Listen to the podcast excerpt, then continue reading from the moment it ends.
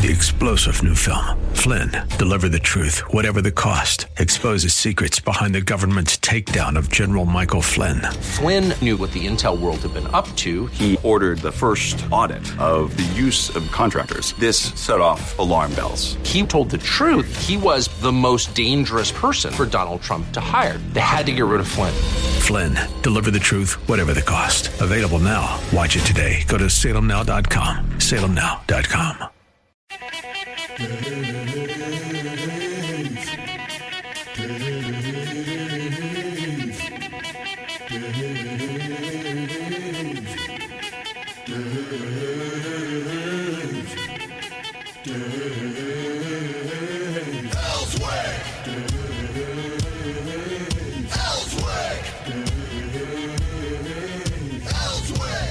All right, busy day today. We got a lot of people that are going to be joining us by uh, by phone today. Uh, we're going to open up 7:35. We'll be talking to uh, Congressman Westerman. Congressman Hill cannot join us today. He's out of pocket. Uh, they wouldn't tell me why, but he's on the Foreign Relations Committee, and uh, a good, a big group of them are in Ukraine right now, and I'm wondering if the congressman's not over there. So next week will be interesting. We'll get a chance to talk to him about that. Uh, Congressman Westerman is on at 7:35. At 8 o'clock, Dan Sullivan has some folks set up for us from out in California. Talk about uh, SB 71, about affirmative action. Uh, and we're going to discuss uh, what's going on as far as that's concerned. We got Joey McCutcheon coming on with us today uh, during the 9 o'clock hour. We'll talk to him about FOIA. And it seems to me we talked about, uh, it looked like uh, some, some uh, Republicans were going to try to uh, attack the FOIA that we have here in the state, which is the best FOIA in the United States. And uh, they've backed off now because we kind of got in front of it and started questioning why they're doing it. So uh, some people I talked to yesterday while I was at the Capitol said that uh, they have dropped that. Okay, so I'm not hearing anything about any bills being written. We can talk about the education bill. Of course, it's now been dropped. I got an uh, text last night saying, "Well, what do you think about this bill, Dave?" Well, number one, I haven't seen it yet. Okay, I don't know what to think of it other than what I've heard about it, and uh, they're saying, "Why are they trying to rush it through through. Well, they're not rushing it through. It's not going to go through fast. Is it going into committee today? Yes, it is. It was dropped today is what Wednesday. It was dropped on Monday afternoon. It'll be in committee this morning, and it's it's going to take a while for this to get through. I bet you everybody on the education committee has already seen it and has read it. What yeah, do you think? Yeah, yeah, I think they've seen it, and I think they've read it, and I think they're you know making some conclusions. Um, I I think what they're going to do is be transparent and let the public understand it. Like you and I, I'm in the process of starting to read it. You are too. Yep. And once we do and know what we're talking about, then we can make some assessments.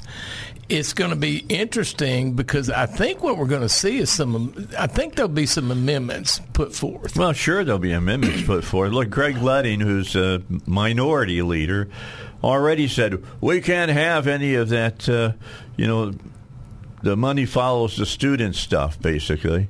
And uh, if you don't have that, then you might as well go home and not even do anything. Not even point even putting it up. I, I think what's going to be an interesting part, which I'm looking forward to reading, is seeing how this applies to how parents can apply this to private schools, and are there strings attached or to the private schools, or put them under the government thumb? And if that's the case, then we're going to have issues with that. But bottom line is we don't know yet. Well, from what I've been told, all right, again, it's what I've been told, and I've talked to a lot of people about this, and. Uh, the reason that they're having the money follow the student is that way it does not have to go through the government. That's that's the whole thing. Which means that you don't have the same kinds of strings that would be attached if it was a, from a government agency and and came directly for the student. That's going to be the thing because that's what that's what makes public that's what makes private schools successful, in my opinion, is they're not under government No, regulations. they or can tell them in pound sand. Right. And and so if there's any stipulations, like when we talked to Jacob Oliva, which was a great talk we had with him last good. week, yeah, and uh, real straightforward guy. Yes, he is. And we were talking about the private schools, and he said there's going to be some um, accountability uh, on on their end on this. So we're waiting to see what that is. If that's simply reporting uh, data, okay, that's one thing. If it's something more, then that could be a, that could be an issue. Well, they had homeschool uh, day yesterday at the Capitol, and they were excited about it. The governor came and talked to them about it, and everybody was all for it. From the 100% cheers, right? Oh my goodness, it's crazy. It's crazy. They had about five, six hundred people in the rotunda. They really did. I was over there yesterday to uh, to testify in a House committee on a whole different subject, a different bill. But when I came through, yeah, it was packed, and and um, my gosh, there were kids everywhere, and it was a good sight to see. Yeah, it was. It It was was. good- yeah. It was cool, and where I look, it wasn't as loud as Pastors Day. Let's just put it that way. Right. It's pretty loud. I tell you, it, it was really it was really nice to see though when you go to the state capitol and you, and you see families coming with their children and they're engaged in a process and they're getting involved and you could see it and it's it's nice to see that. And then when they're done, they're walking around checking the Capitol out. Oh yeah. and going and finding their legislators and talking to their legislators. I saw them all over the Capitol, and I thought it was great. And, and here again, when I say this, I'm not going to, I'm not picking on drag queens or anything, but it's just nice to see uh, groups of people like when them. You don't have to say anything. I'll pick on them. Yeah, okay? but yeah, yeah. When we saw the the parents and the and the people come over to support this in the beginning, that was nice. And we see what happened yesterday. It's kind of a nice transition from seeing a small group of people yell and scream like the like the transgender people Yep. and the drag queens did, Yeah. and and so it's nice to see that positive vibe because when those others come, it's such a negative vibe. But these are actually positive vibes that we see over the state capitol. I got to ask you a question. Ask me, man. Why do you think I? I mean, I, I didn't think this was an illegitimate question. I didn't think that the guy was being ugly to the person. But Oh, I know where you're going. Yeah. We had the the pharmacist that was transgender was a, a guy Right. that dresses up like a woman and all that. Uh, you know, it's still a woman. You got the apple. All right, just so you know. If if you don't know what I'm talking about, text me. I'll tell you. And and anyway, uh, He's a guy. yeah. I mean, I I don't know who the senator was. I forget what his name was, but he looked at at this this uh, uh, man, all right, Right. dressed as a woman, and because I believe what uh, what.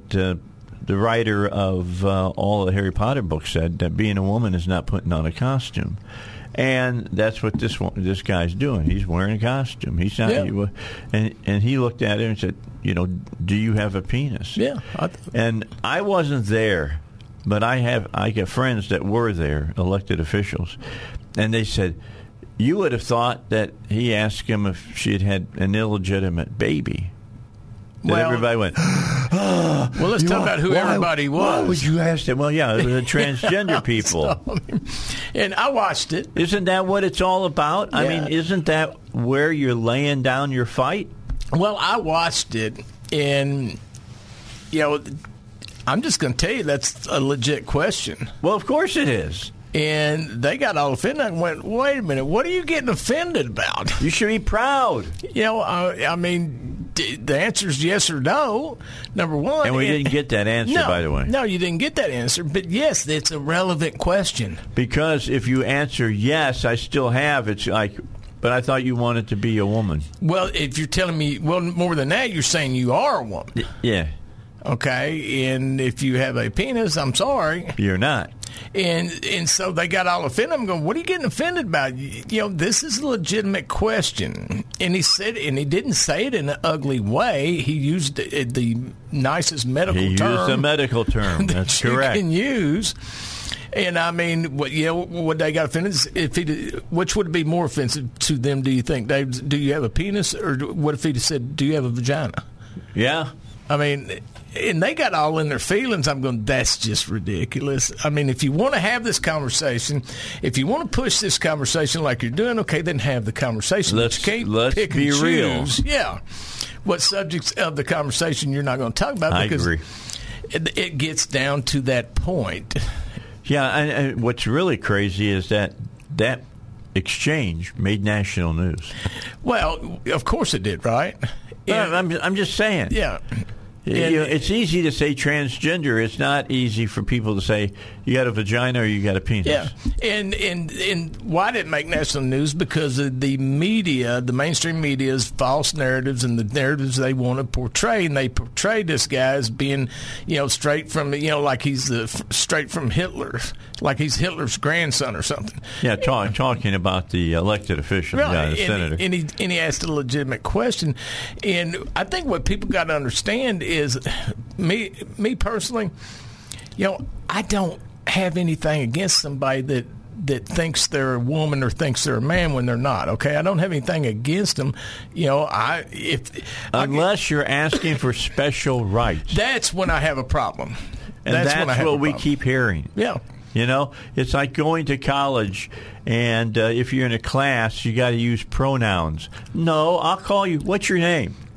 Is it June? Okay, all right, June. June. Answer the question. Yeah. I'm not going to say, would would she please? No, I'm just going to June. Answer the question. You know, I'm kind of like Robert Steinbuch. If if if Steve wants to be called Susie, okay, I'll call you Susie. You know, and but but if you're asking me to pretend or you're asking me to believe that that you're a woman when you in fact you're a man or you're a man when in fact you're a woman, that's not going to happen. No, because at that point, I'm playing into your your mental disorder, and I know I just ticked off a lot of people, but it's a mental disorder. Yeah, and and and you know, I'm sorry, I'm not going to pretend, and I'm not going to believe just because that's what you- that's what you say. Now, here's the difference. So, I try to be nice to everybody. So there's two, and I won't call them by their name, but there's two specific transgenders in Conway that are men who believe they're women, and Or they say they're women. Right. I don't know whether they believe it or not. And so when the issue started up there, I was at a meeting and I ran into both of them at a deal. They didn't know who I was, I, and I just made I just said hi to them like I say hi to everybody, and brought up conversation about the the chapel we were in at St. Peter's Episcopal Church, and you know had a conversation with both of them. So at the next school board meeting, by then they know who I am and they've seen what I'd written. And so I see him over there, and, and while we're, you know, while we have differences of opinions and beliefs, I went over and I said hi to both of them with a big smile on my Yeah. face. And both of them turned their head and didn't even speak to me. And I went, okay, you know, just because just because I don't believe the way you do, you're gonna you're gonna be divisive and Well, not see, that, that's what they're doing with the author of Harry Potter. yeah, She made that statement. Being a woman is more than wearing a costume. that's true. And the transgender community, oh, I can't believe. Well, what are, what are they doing? yeah, They're wearing a costume. Yeah. Typically, we don't have any problem with that one time out of one day out of the year. But I'm going to tell you that if you're going to say you are what you're dressing up to be, some people are going to have problems with it. in high school, I was in. Uh, believe it or not, I was in drama, and I know you had. Said I've you been were- in drama as well. And in, in of course, um, I went to a.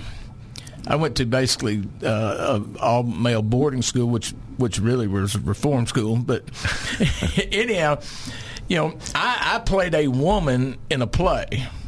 Oh, so okay. you, you did a Milton Berle. Yeah, I played Okay. a woman in a play, but you know, I'm not a woman, and I wasn't trying to convince anybody I was a woman. It was very clear I was a dude playing a woman. It's just like in it's just like in the movie Some Like It Hot. Yeah, with Tony Curtis and, uh, Jack Lemmon. And it goes back to what they were trying to say that on this bill. Well, if you did, then it, the bill got watered down. Let's face it.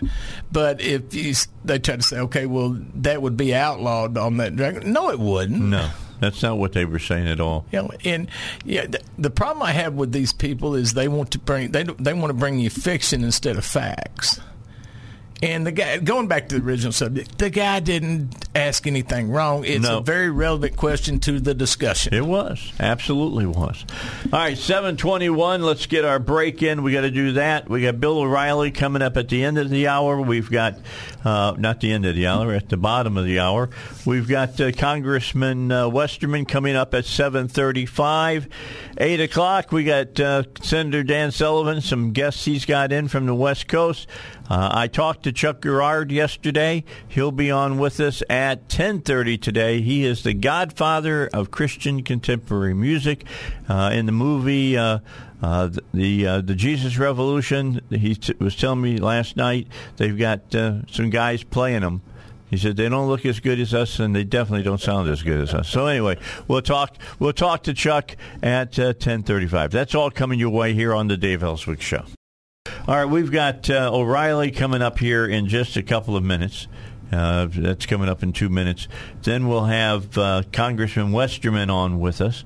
And then we'll have uh, Senator Dan Sullivan. He's got a bill out to get rid of affirmative action here in Arkansas. Good. And I, I can hear, look, he's got people coming in from California. They got rid of it back in the 80s. Yeah. Then they tried to bring it back in the beginning of the 21st century, and the people overwhelmingly voted it down again. Right. So uh, they'll be talking to us. Uh, uh, Pacific Liberty Foundation, I think, is going to be here uh, to talk to the legislators about it, and that it doesn't do a lot of the things that a lot of people say it's going to do.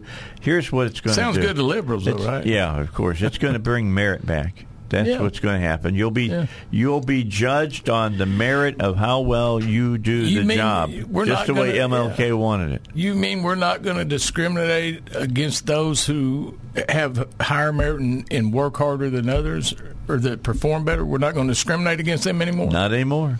Everybody's Huh. going to be on a level playing field. Huh. That's a bold concept, it? yeah, it should have been that way. It's been that way, had been that way for over 200 years, and now it got changed again. Uh, we're changing it back. All right, so let's go hear uh, what O'Reilly has for us. And then when we come back, I'm gonna um, when I come back, I'll give away four tickets to go see Jesus Revolution. We've got the movie this Thursday, uh, day after tomorrow, uh, or tomorrow. Tomorrow's Thursday, so That would be tomorrow, Dave. Six thirty, doors open. Seven o'clock, the movie's going to be shown. Stickers came in, say Jesus freak on them. You're going to get one of those when you walk into the theater. Uh, you'll understand why that is after I talk to you right at the beginning before the movie. All right, we're going to talk to the congressman in just a moment. But before we do, let me remind you that I have a. Uh, uh, package of four tickets for you and three of your friends to go see the Jesus Revolution movie that we're showing tomorrow night at Riverdale 10. Uh, showtime 7 o'clock. Doors open 6:30. We hope that uh, uh, you get tickets and, and we'll fill up that theater. It's all about the uh, the Jesus movement of the uh, late 60s, early 70s. Looks like it's going to be really good. Uh, we're going to talk to Chuck Girard at 10:30 uh, this morning. Uh, he is the uh, grandfather of Christian contemporary music. He started a group called Love Song, who uh, performed there in Costa Mesa at the church. Uh, where all of this went down with Chuck Smith, so it'd be fun to talk to him about it. Uh, we won't talk to him about the movie. We'll talk to him about what really happened, and he'll give us the the long and short of it, I'm sure. So he was very interesting when I talked to him yesterday. So you call right now, 501-823-0965, 501-823-0965, and we'll give you a package of four tickets. So you and your family or you and your friends or whomever uh, can go to the movie. Just call right now. All right, that brings us up to talking to uh, our congressman from uh, District uh, 4, and that is none other than Bruce Westerman. Hello, Congressman. How you doing today? Good morning, Dave. Doing doing great. Good to be with you again. It's good to be with you as well. Hey, listen, uh, I want to start off yesterday. Uh, the president spoke in Poland. He spoke directly to the Russian people. Uh, wanted them to know that we're not at war with with them. That uh, we're at war with Putin and the so and the uh, the Russian machine.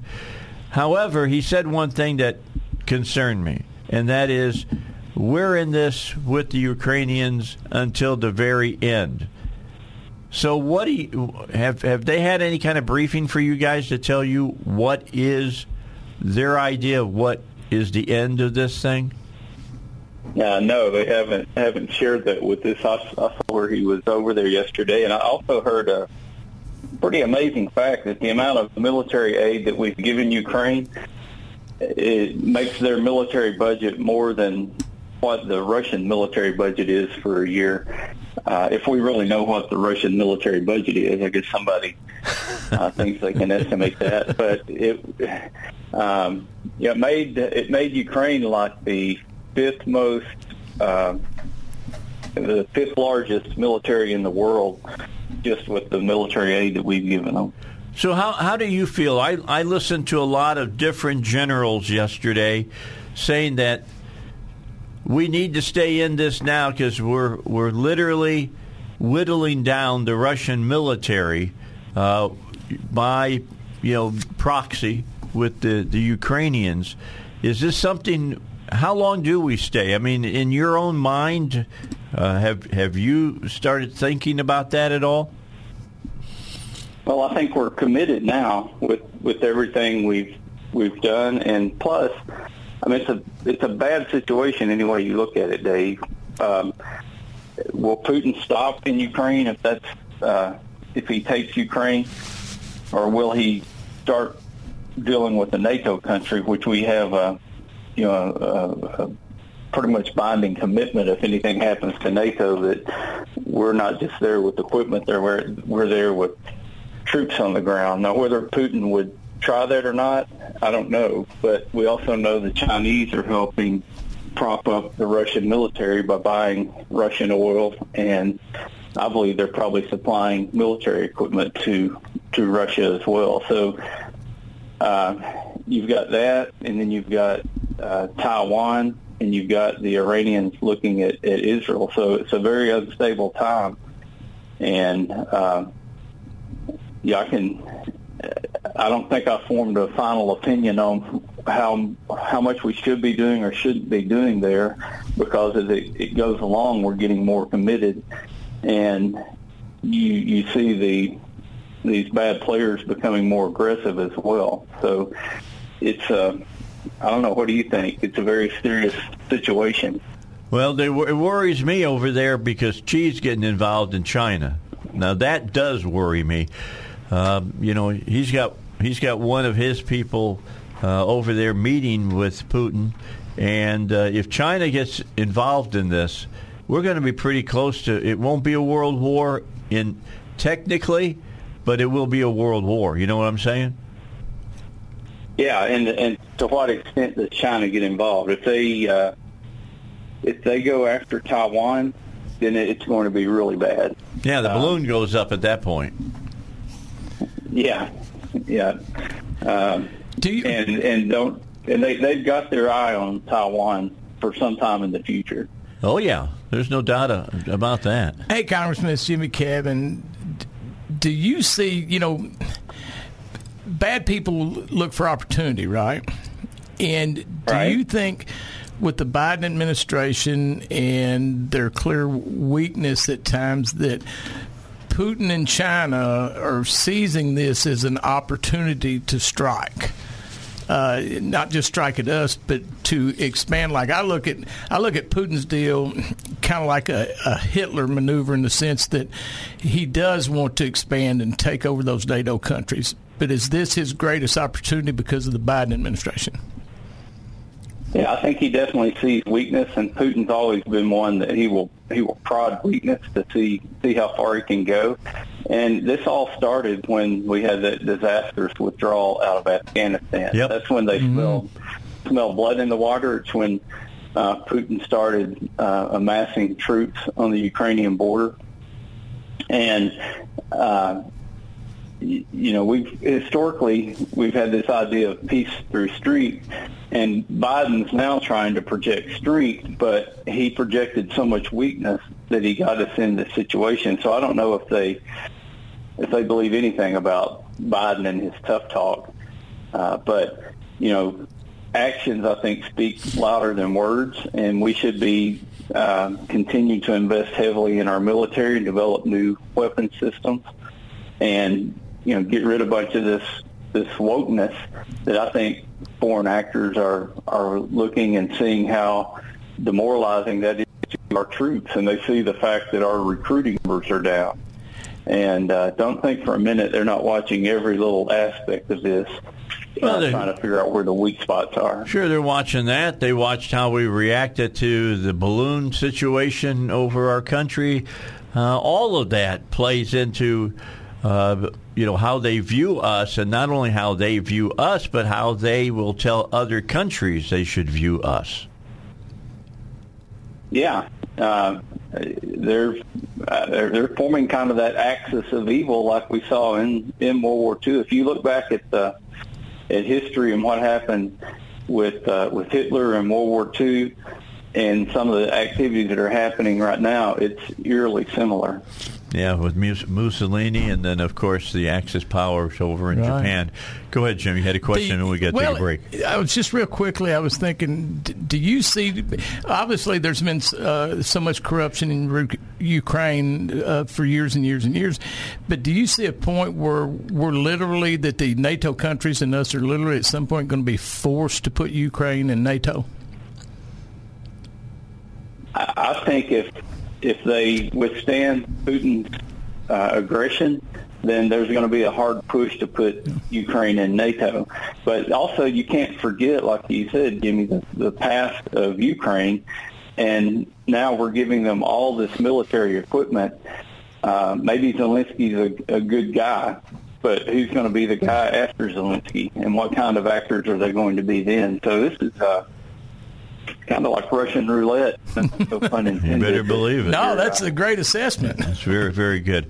All right, Congressman, we got to get, up, get our break in, then we'll come back talk more. I'd like to change subjects with you. I want to talk about East Palestine, Ohio, and what do we do with that terrible uh, mess that we've got there? And uh, I want to find out if your committee has anything to say about it. We'll be we'll be back in just a moment.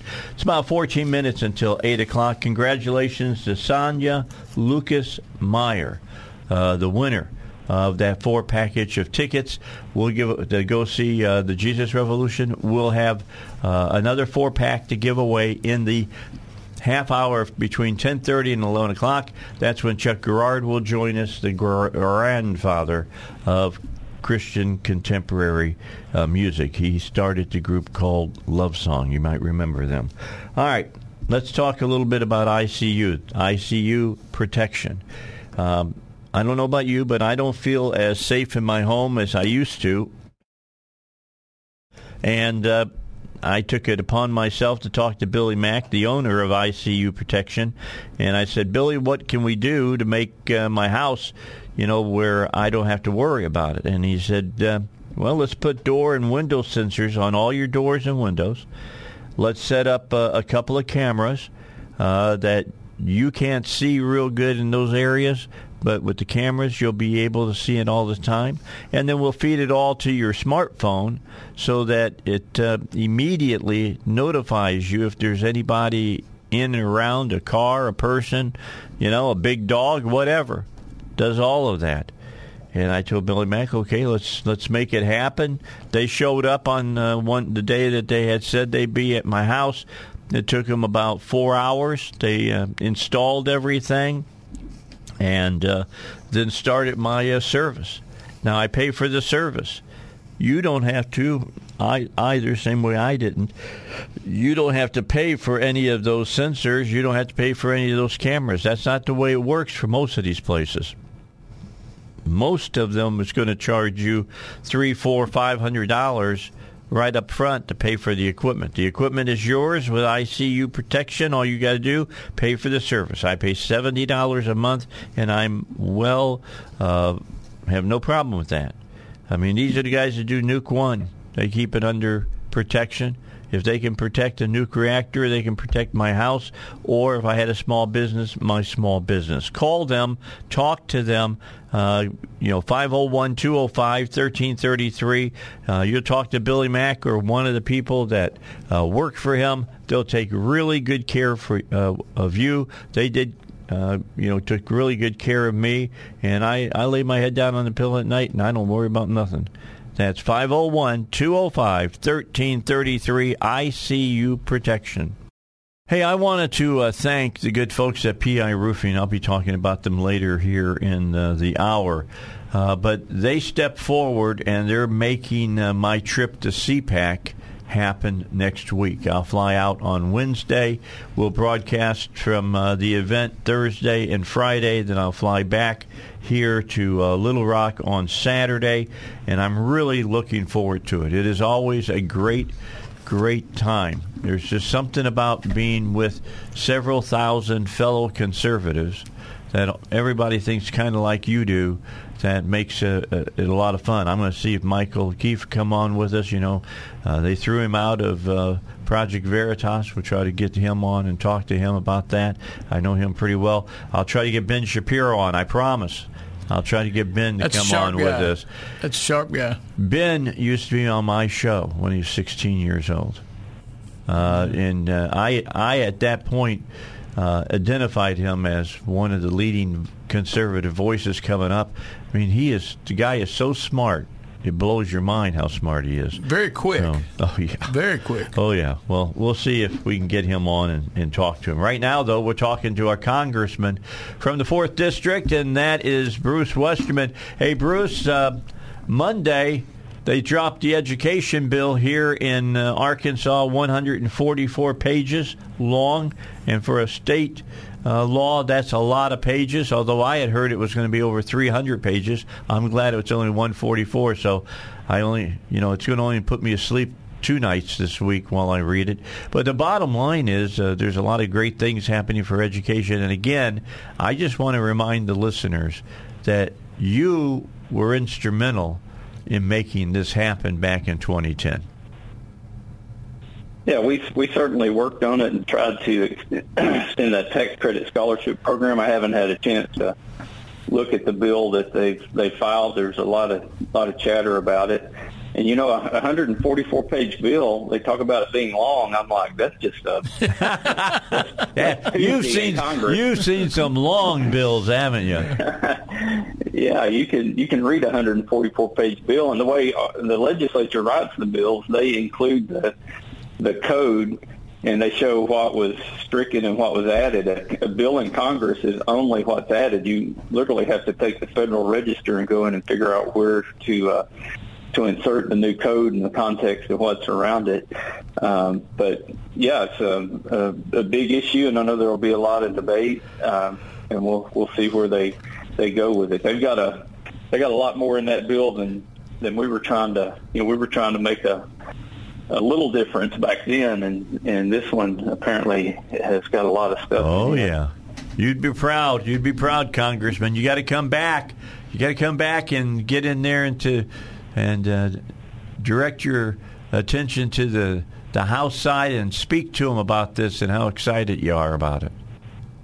Yeah, I uh, I was actually in uh, Little Rock yesterday. I was in my new district. They're visiting in Pulaski County. Cool. Went over to the uh, state police headquarters, which is now in the fourth district, and I met with the Pulaski County judge to talk about um, projects and issues they're having. And so I'll be spending a lot more time around Little Rock now that uh, I've got part of it in the fourth district, but uh, didn't get a chance to get by the Capitol yesterday. I'm, I'm glad Little Rock needs you. Yeah, they do.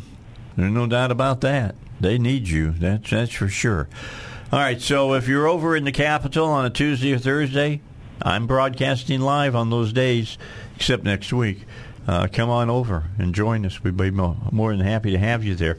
Hey, tell us what what's your. We got two minutes here. Give me a breakdown of what you think about East Palestine, Ohio. It's it's um, it's crazy that the administration is acting like it it's nothing and it didn't even happen. And you know, I'm on the railroad and pipeline subcommittee on T&I, so I asked for details on it. Basically, all I got was a memo saying it was a, um, you know, nothing out of the ordinary as far as they had a, ba- a bearing failure on one of the cars that caused the derailment, and it wasn't as many cars on the train as it takes to trigger some further action. It was kind of like they just flippantly put together a, a memo and said everything's okay, but then you see the pictures of it and you're thinking, oh my gosh, what are these people going through? And then you hear that, uh, you know, FEMA's not coming in and the administration's just turning a blind eye to it. I know we'll probably end up having a hearing on this and getting to the bottom of it, uh, but the administration's been very tight-lipped about what's actually happening. All right. Well, maybe you have another person you need to impeach and get rid of. You know, Pete Buttigieg. All right. Uh, go along with Mayorkas. We appreciate you being with us today. We'll talk to you next week. Uh, I'll be getting hold of your con- your uh, office. Maybe we can get you on over in uh, uh, Maryland next week uh, while we, we're at CPAC. We appreciate your time. Thanks so much, Congressman. Yep. Thanks, Dave. Love to see you up there. All right. Take, Take care. care. We'll talk to you later. We got news coming your way next. All right, let's get back to it. 8 o'clock in the morning, Dave Elswick Show. Daniel Dew is going to join us. He is with the Pacific Liberty Legal Foundation. Uh, on my show yesterday, we talked to uh, State Senator uh, Dan Sullivan. He's got Senate Bill 71 uh, that is uh, going through the meat grinder known as committees uh, in the Senate and in, then over to the House, and it's dealing with affirmative action. In California, now this is, look, as, as conservative as we are, California dealt with this back in the 80s and, uh, and got rid of it. And then the, the people tried to uh, get it back into to play again, I think, in the early 21st century, and the people of California voted it down again. So uh, Daniel comes in here from the Pacific Liberty Legal Foundation. He'll be talking uh, in front of committees today about this particular piece of legislation. Daniel, thanks for giving us the time. I know we got just about ten minutes, so I'll be I'll be brief with you. But you guys have already dealt with this. Of all the things in, in the world, California uh, has dealt with this already. What what's wrong with all the other states? I mean, we're we're playing catch up on this.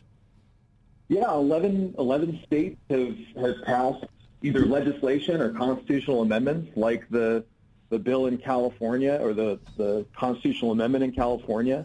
And unfortunately, you know, there are still 39 states out there that need to, to implement this to make sure that, you know, not just to end affirmative action, this, this prohibits all discrimination based on race and basically says that government has to treat people as individuals, not as a group or class based on race, ethnicity, religion, etc.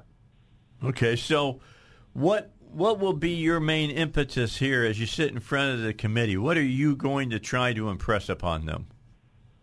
Yeah, uh, the, the main the main thing that we're trying to impress upon them is that the 14th Amendment, even though our Supreme Court as of yet hasn't interpreted it to to require laws to to uh, be race neutral, um, that's really what the 14th Amendment meant and the state has an opportunity to take that corrective action and to make sure that each person is treated as an individual. And the other thing is to, to let them know that the sky isn't going to fall. So when California did this, it, it passed this constitutional amendment originally in 1996.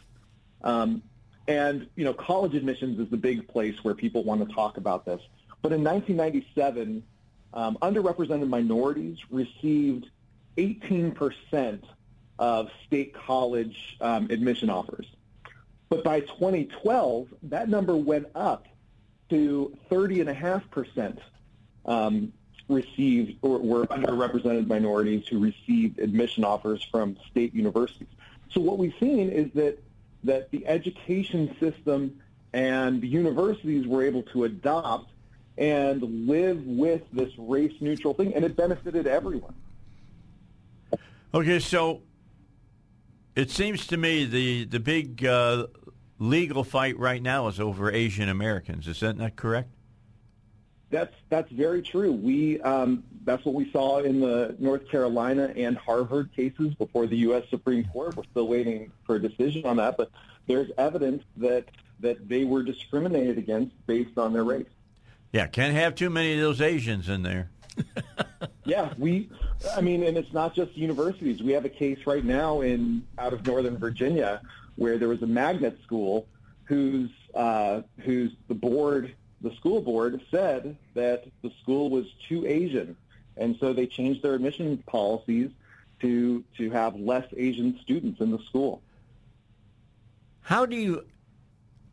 Uh, this is going to be this sixty-four million dollar question here.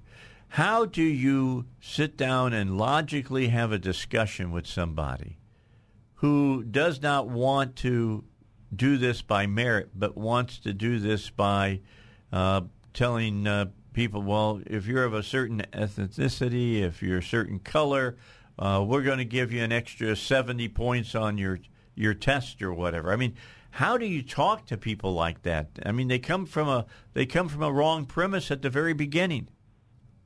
Yeah, I mean, it's it can be a little bit difficult, but I think that that most of the time when you talk to people one on one, it's harder in a group setting, right? But when you talk to people one on one, they understand and as long as they see that what you're trying to do, you're you're coming from a good place, and you're not, uh, it's not a racist place. They'll they'll talk to you, and you can have those conversations. And you know, so what I try to emphasize is that even in the UNC Harvard cases, it's not saying that that the university can't take into account that they overcame hardships in their life. What they can't do is say you automatically get these hardship points just because of your race, because that's not that's not tailored to the individual, and and that's what the law and the state needs to do when dealing with people is look at them as an individual and not just put them in a box based on their race. All right. So, last question: How do you think you're going to be? Uh, you know, uh, when you show up in front of the committee, you think they're going to be positive when they talk to you? I I think so. I always I always try to go in and hope that, they're going to be positive. So we'll we'll see how it goes. Well, me too. I I don't know. It's been going on for so long. I don't know if people understand what really should happen, or if they're like, well, it's been happening so so long. Why should we change it now? Uh, Daniel, thanks for your time. I appreciate Daniel Dew was our guest. He is with the Pacific Legal Foundation. Uh, he's coming in from California. He's going to be talking to legislators today. Uh, are you in front of? Is it in front of the Judiciary Committee that you'll be talking today? No, actually, one of my colleagues is, is going to be testifying today. Um, and I think it's Health and Human Services oh, okay. about a bill related to this, where there's actually a racial quota on the social services, uh, social workers licensing board. Wow, it's everywhere. It is everywhere. Daniel, thanks for your time. That's Laura that's going to be talking to him then. Is that right? Yes, yes. Okay. Well, I appreciate you giving us the time this morning. We'll let you get back to what you were doing. I promised you 10 minutes. It has been 10 minutes exactly. Thank you so much. All right. You have a good one. All right. Daniel Dew here on the Dave Elswick Show. And uh, he's got a lot of stuff to get done. Yeah. You know, interesting. Talk to him. What I would encourage people to do is go to the legislative website because this would be a hearing, this would be a committee hearing and testimony that you would want to listen to. If you go to the website and go to the committees, you'll see a, a little What's box. the website? You know what it is. Uh, what is it? Oh gosh, the Arkansas uh, State Legislature. Just Google that in there. ArkLeg or whatever. Y- yes, ArkLeg. Okay. And if you go, you'll see an icon uh, on those committee meetings that says video you can watch this live or you can watch it later tonight. I would think this would be one uh, testimony in a committee meeting that would be worth watching. Yeah, if you still are open to facts, watch it. Yeah, and I'll bring this up, and I know we got to go to a break in a minute, but you think about this Senate Bill 71 that they're talking about um, put forth. Let's ask ourselves this question would this bill even be put forth if Asa Hutchinson was still governor? The answer is no. All right. the answer, I think, is no. All right. Things have changed immensely in a good way over its capital. Yes, definitely. We have we have a governor who is pushing forth very strongly on uh, pro freedom types of legislation, and it's uh, it's it's really a real brush of breath of fresh air. Well, she's pushing equality, true Yeah, equality, yeah, right? Yep. Equality for everyone. Speaking about uh, the Capitol, we'll be there again tomorrow. Uh, the uh, Attorney General is supposed to stop by and talk with us tomorrow. So that'd be we'll good. see what he has to say. I want to talk to him about truth in sentencing and some other things that the prisons, all of that. Uh, you know, what it, parole. Get his get his take on strengthening for you. Oh yeah, we'll talk about that as well. Yeah. I, I think he's all about that. I'm excited about Tim Griffin being AG. Yeah, he's good. He'll Yeah. be good. He'll be excellent. Uh, will be uh, Allen Kerr is going to be my co-host. Uh, Oh, that'd be Allen, good. Allen and I are very good friends, and he used to be, of course, the uh, uh, commissioner of uh, insurance here for the state. He was a state legislator uh, for six years. He was on the Pulaski uh, County Quorum Court for a few years. So he's been in a lot of different situations of uh, making and, and changing laws. So he'll have a lot of interesting things to say as well. All right, we got to get back uh, here in just a moment. We'll do that with you on the Dave Elswick Show. Stick around. We got a lot more to talk about. The action is going to be heard today, and uh, they're going to be talking uh, about how it affects uh, health care as well. You heard him talking that Laura's going to be over there talking about that. But uh, thanks to the folks in the Pacific Legal Foundation uh, for flying in from California and sharing the story of California and why they changed it. Th- This is a needed change. Well, Th- of course this has been needed for a long time. Yeah. You know, it goes back to saying, you know, okay, at some point you say, okay, desegregation, using desegregation, which is language in this bill was needed and everything, but then to get to a point that desegregation is actually segregating. Yes, it is. And so, I became I became interested in this, and I forget what year it was, but it was over in Tennessee, and it was they were trying to bring in more black officers mm-hmm. into the state police, and so if you were a uh, an applicant and uh, your skin color was black, they gave when you took the test to see if you could go to school uh, with the state of Tennessee to become a state police officer. I forget how many points just because your skin was black you got uh, to try to, as they said, offset offset uh, the uh, the black applicants not having the same kind of education uh, opportunities as as white students and other students. And what really drove me nuts is that uh, people that scored really high were kept from that field because uh, they had black applicants that got X amount of, of points. yeah, I think 10 years ago, I remember a lawsuit where some firefighters brought a lawsuit because they had scored and they got passed over because they were simply white and not and not black. And but I also go back to the time it's kind of when when things are needed, but it gets to a point that that what you put in place to correct something is actually now the problem. So yes, I- and it is a problem. yeah, I'll give you an example. I have a uh, a friend, and I won't say his name, won't say the fire department, but I have a friend that uh, here in Central Arkansas that got out of school, was well known in his community, went into the Air Force, uh, came out of the Air Force, and he's my age, and he in the Air Force part of his deal was firefighting, and he went to apply the municipal fire department, the town he grew up in here in Central Arkansas, and he scored 100 on the test. Now, this was in 1983. And uh, my friend's black, and he scored 100 on the test, and he didn't get hired. Okay, that was a reason at that time for things like this. But so I get that, but that that's past. That was that was in the 70s and 80s. We're in a situation now where that doesn't exist anymore. So what we've done is we've taken a situation to where we put in place things to say, "Hey, that's not fair to my friend." It wasn't. It was ridiculous, and it was based off him being black. That's just the truth. Right. But that's not the case anymore. So now we've gone to the opposite side. That the very people we uh, the very people we were trying to protect, we have given them such an advantage that the other people are now getting discriminated against.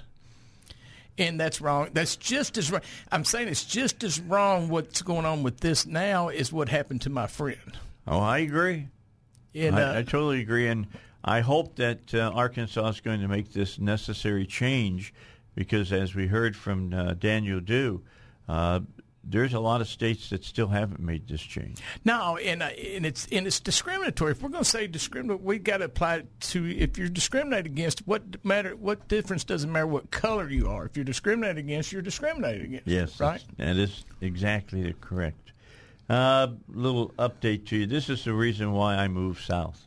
Okay, a massive winter storm has cut off power for thousands of Americans in the central and western U.S., forcing nearly 1,000 flights to be grounded in cancellations or delays. The winter storm stretches from Michigan all the way back to California, bringing dense snowfall to much of the Midwest and Great Lakes area. Minneapolis facing a staggering up to 24 inches in projected snowfall, and areas of Utah, Colorado, and Wyoming will match that amount. Let me tell you about Utah and Colorado. They're happy. All those ski bunnies, they're, Oh, yeah. look, they're looking forward to it. Wyoming, different story. That's bad on their cattle, just to let you know. More than 900 flights across the U.S. was canceled as of early this morning, according to the Wall Street Journal. The Denver International Airport and Minneapolis St. Paul Airport accounted for most of those cancellations. Meanwhile, more than 100,000 power outages have been reported in California alone, which is now feeling only the beginning of the storm. Uh, the National Weather Service has issued a warning to residents of over a dozen states. A prolonged major winter storm will spread a large swath of heavy snow from the west coast to the northeast, said the National Weather Service. So hopefully, fingers crossed, this will not affect my trip uh, to CPAC. Uh, this will be extremely disruptive to travel, infrastructure, livestock, and recreation. The storm is expected to spread and affect the Northeast and New England later Wednesday and Thursday. Well, I'm not going until next Wednesday, so they should be able to dig out by then. So leaving leaving all that up north to come down here and take on allergies was was well worth it. Yes. good trade. It definitely yes. It that, that that's fine with me. I'll put up with the allergies. My I don't know about everybody else, but I think allergy time has uh, kicked in early. It has year. for me. I, I know I'm that. I'm having to take uh, double the dose uh, normal that I take uh, for for uh, for allergies already because it's just kicking my booty. Um, you know, you've been sitting here watching me all morning long. Oh, I yeah. got a big, I got a pile of tissue sitting in front That's of me. all right. I'm You know mopping up all the time as I go along. Hey, coming up at the bottom of the hour, Hannity with his uh, shot of morning uh, for you here on the Dave Elswick Show. That's coming your way. Uh, other news that's out there uh, to see what's going on. They're talking about uh, evidently something happened with White Castle, and they did something that they shouldn't have done. Shared somebody's fingerprints or something, and the people are trying to sue them for millions upon millions of dollars. So uh, if I find more on that story, I'll let you know. Uh, by the way, the mayor of Chicago having some problems right now. You know, they've got that. no. They got that that uh, way of voting where there's like nine people running for mayor of Chicago, and uh, two weeks I think they'll vote on that. And if you're in the if you don't have over 50 plus one, you can't win. Right. So they take the top two finishers and they run off Right. mayor. Uh, Lightfoot's not in the top two.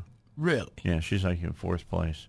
Oh my God. So- so she's trying to figure out a way to Well, screw it know, up and steal it. And, I guess all those people that got killed by a gun crime haven't uh, turned out of the graves yet to vote for. you know, I, I, I hesitate to even say this because I try not to go there. You see all the memes, and I try not to call people names because I don't want to be like a- Beetlejuice. That's I was going. That's where the one I was I'll going go with. there. I mean, I've been saying that for a long, long time. that was just too hard to pass up. yes, it was. I mean, she looks exactly like Beetlejuice.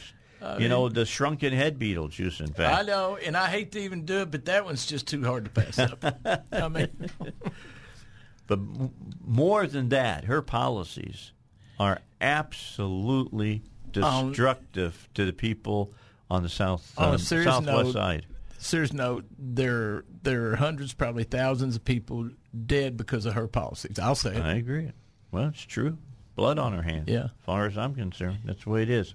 All right, so let's get Sean Hannity. He's coming up. We'll hear what he has to say. Uh, we've still got about an hour and a half left in this show today. Don't forget at 10:30 we're going to have Chuck Girard. He's going to join us, and we're going to talk to him. He is the godfather of Christian contemporary music. We'll talk to him. He's one of the first groups, you know, love love song. We'll talk to him about what was the Jesus movement really like, real time. I can tell you, but I'd rather he tell you. I was there, but so was he. So we'll talk, and he was there in California. But right now, here's Sean Hannity on 1011 FM, The Answer. Calling us here in just a moment. Want to bring you up to date on what's going on with FOIA. Of course, uh, uh, Jimmy and I got upset last week because there was a lot of hubbub going on behind the scenes that they were going to try to water FOIA down. And uh, a lot of that has subsided ever since we got on the air and started talking about it. I think it's really subsided, and uh, which it needed to. I I really had a problem with the with where the direction was going on that. There were some bills that were going to be introduced that I'm getting and you're getting now are being pulled back. Yeah, well, we'll see if if that occurs. I mean, uh, there's a. I, I talked to Senator Dan Sullivan and some other senators about it and said, well, they're not going to go anywhere.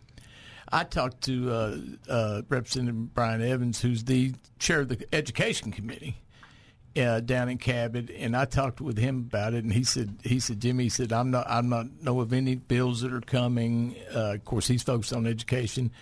Uh, he said, of course, you always hear, you always hear every year some stuff on that. He said, but I haven't seen anything coming in. He's not expecting No, that's good. anything to come. So. All right, so Joey McCutcheon's join join us here on the Dave Elswick. Joey, how are you today? Hey, I'm doing well, thanks. Good to meet you yester, uh, yesterday. I've never met you before, and uh, Had you never met Joey? no, I hadn't. He cleans up well, man. They, Yeah, he does. They Looks power, sharp. you know, they power Yeah, washed that's him the whole nine yards. He looked really good, and uh, it was it was a pleasure to to spend some time with him and talk to him a little bit. Uh, I was packing up gear, and I, I get pretty much tunnel vision when I'm packing up my gear to get ready to get out of the capital. I, I like broadcasting the capital, but I want to be out of the capital as fast as I can. Yeah. It, it drives me crazy. All right, so we were talking about this, Joey. We had uh, we've had you on in the past talking about FOIA. You have been a staunch uh, defender, very aggressive defender of FOIA, along with Robert Steinbuch. You guys have done more for FOIA than any other uh, two uh, legal people that I know of. And now there's there has been some talk about there are people within the party that were saying, well, we need to dial this back. Maybe we went too far uh, because some school boards were saying, ooh, it's costing us a lot of money. Uh, ooh, we got to put somebody in charge of getting all this information. Oh, there's some bad actors. Well, I hate to tell them this, but there's bad actors in everything, and you don't take every other actor's rights away with them because you have some bad actors. Oh, except for guns. In guns, that's okay. So, what do you what do you think, uh? We're hearing that they're pulling all of this talk back. Are you hearing the same thing? Well, I, I think the issue that I have is, you know, Dave, we, we shouldn't be talking about defending FOIA. Uh, we should be talking about promoting FOIA. And uh, we need legislators, and, and there are there are some out there uh, who are going to promote FOIA. We need bills that are going to that, that are going to uh, protect open meetings. We need bills that say that two uh, two school board members can't meet and discuss business that is coming before the governing body. Discuss it, decide on it, or anything else. And the problem is, is that uh, we, the legislature, has let the Supreme Court decide what a meeting is, and the legislature, excuse me, the Supreme Court has said it's not our job to define what a meeting is. It's the legislator's job. This is the one area that legislators will not assert control. And they've allowed the Supreme Court to to basically say that school board members can talk about any time they want to, about anything they want to, even business coming before in in uh, in secret. And uh, the legislature needs to step up to the plate and define what a meeting is.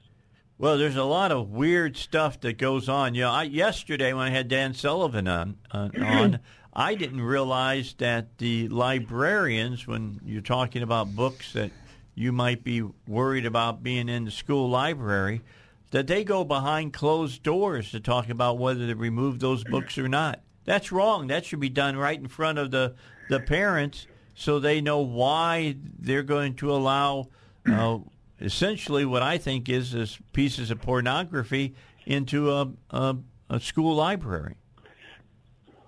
Yeah, and you uh, talk about FOIA. Um, I was involved in a FOIA case in uh, Senator Sullivan's uh, home home city of Jonesboro.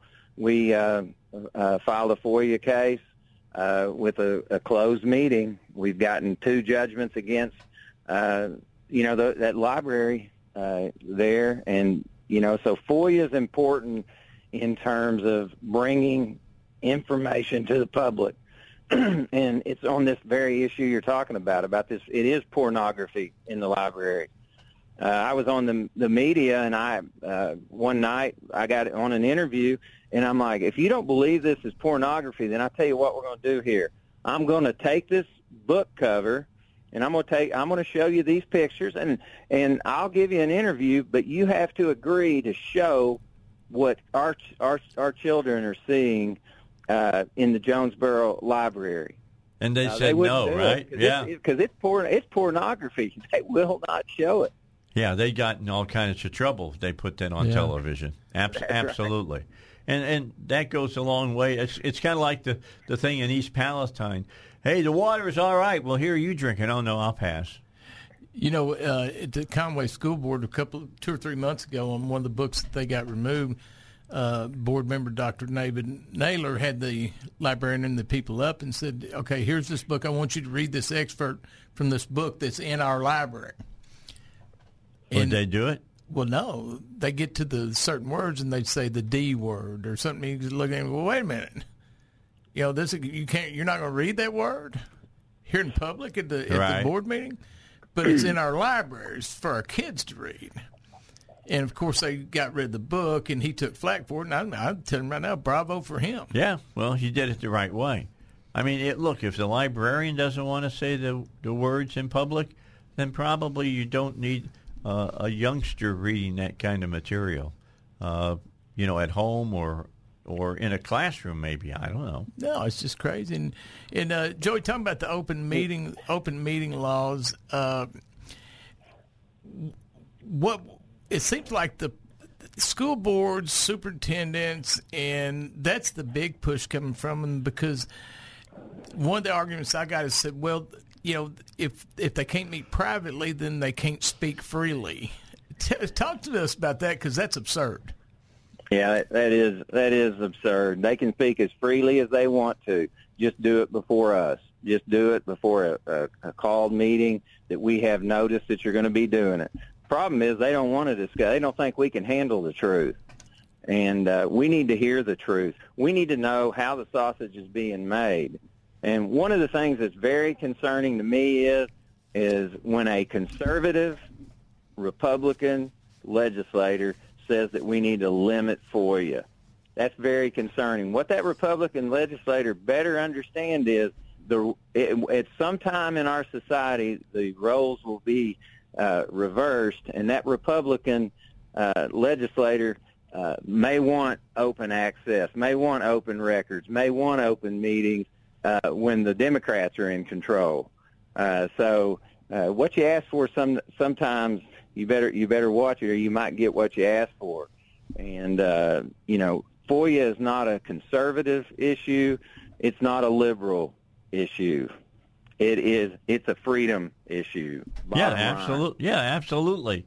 This is this is what we've been trying to move away from for years. Those what we used to say the smoke-filled uh, back rooms where they were making all the deals and nobody knew what was going on other than the the the people who had all the seniority uh, in in the politics. So, uh, man, we've come a long way from that, but we, we still have a long way to go, Joey.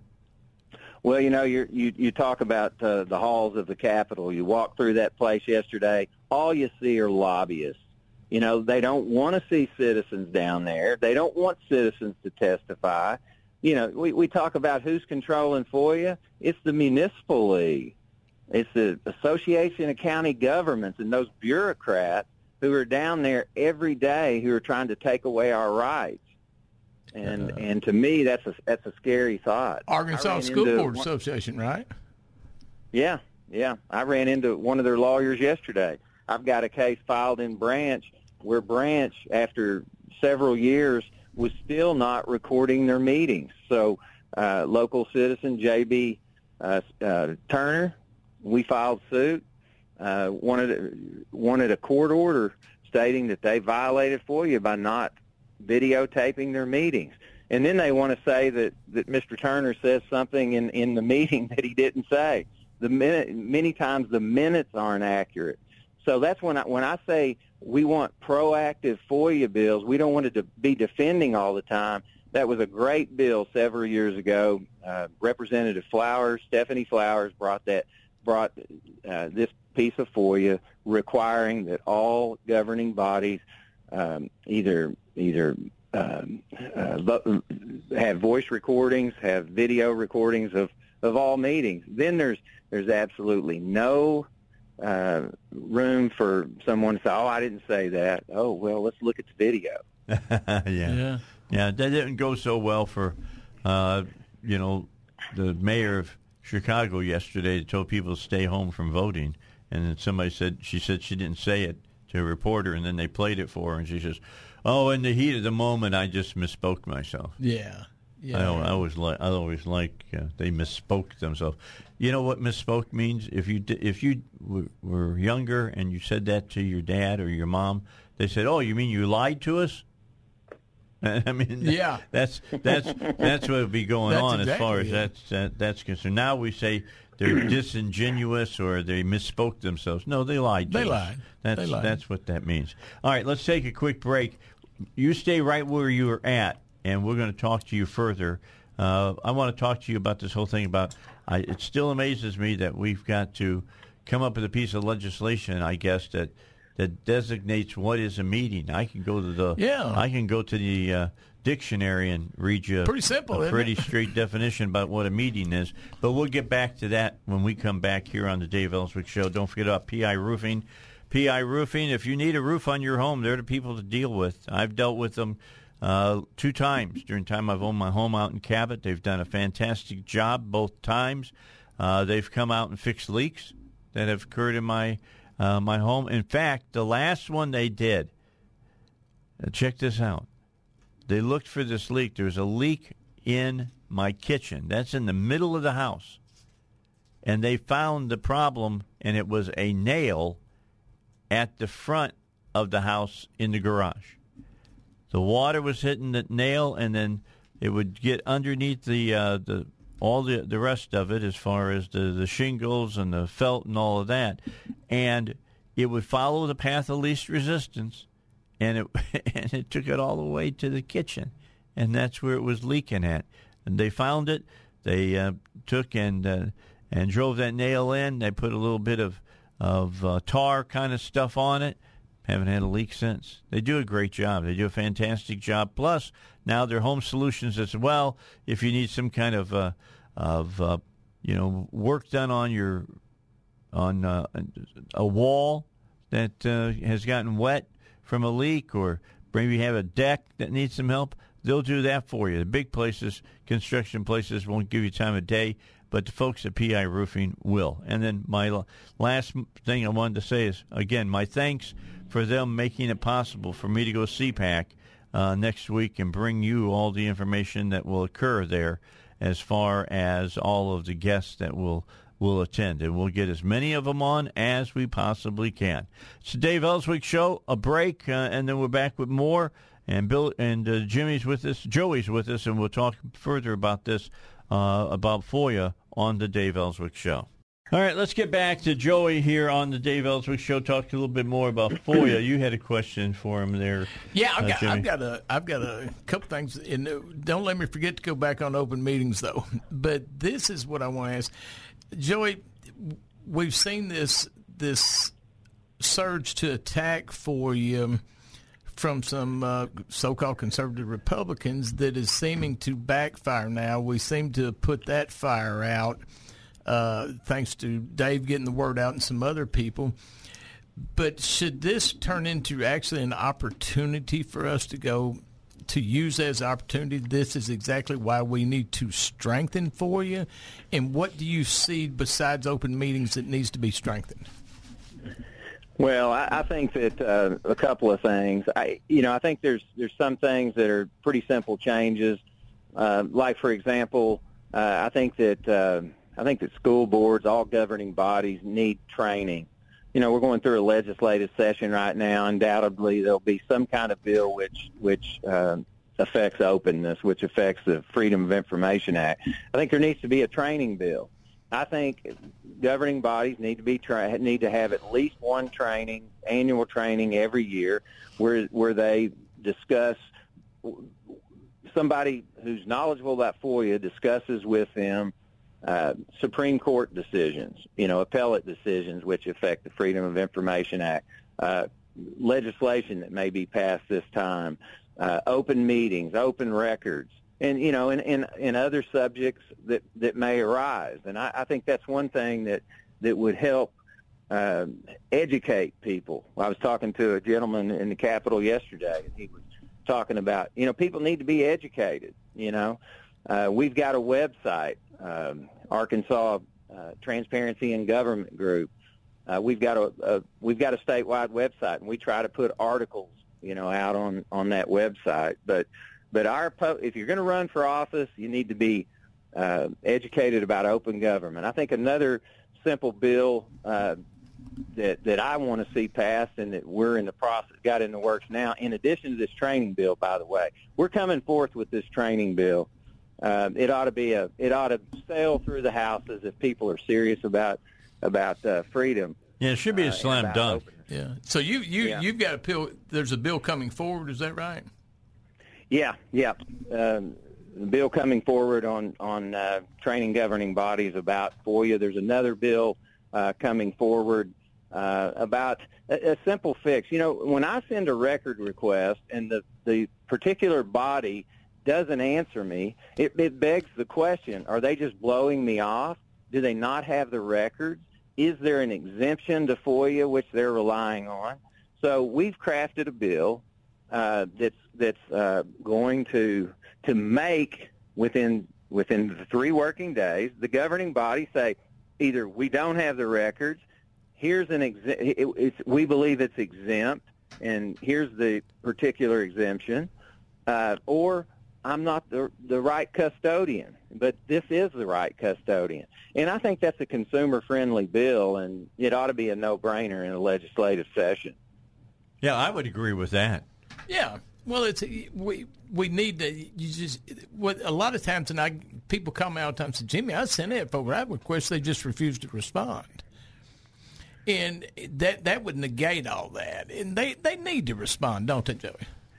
Well, you, know what it what it results in, Jimmy, is needless lawsuits. You know, we we always hear, particularly conservatives, talk about all these frivolous lawsuits. but, Right. You know, if somebody doesn't give me records and I don't know the reason why, and they won't tell me, you know, and that's not to say most governing bodies won't say, hey, you know, send me a send me a letter and say, hey, Joey, we just we don't have those records. Okay, but but there are some like like a Cabot, for example.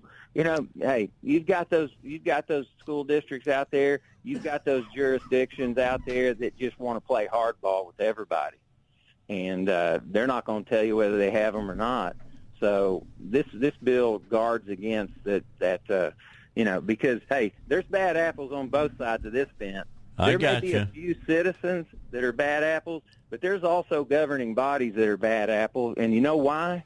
Because they have a bad apple lawyer who wants to make a lot of money uh, through through getting sued, and I'm I'm really convinced of that. There are cases, FOIA cases, that should be settled but law firms are making some big bucks defending FOIA cases, and it's wrong. Yeah, they're making bank. What can I say? Joey, stay with us. We'll be back after the news. If you want to call back, you can do that. Uh, you know, go pour yourself another cup of coffee or grab a legislator and talk to them. We'll talk to you later here on the Dave Elswick Show a little bit after 9 o'clock. Right here on 101.1 The Answer. Uh, attorney here in Arkansas, a, a, FOIA advocate, and we've been talking about FOIA during uh, this last half hour. Still a couple of things that we want to discuss that you need to know about and, and be aware about. And, and I'll be honest, the reason we've come up with this uh, discussion is because uh, last week we heard that there were some uh, people that were looking to uh, put together some legislation that would water down FOIA, and instead of watering down FOIA, I want to make it stronger.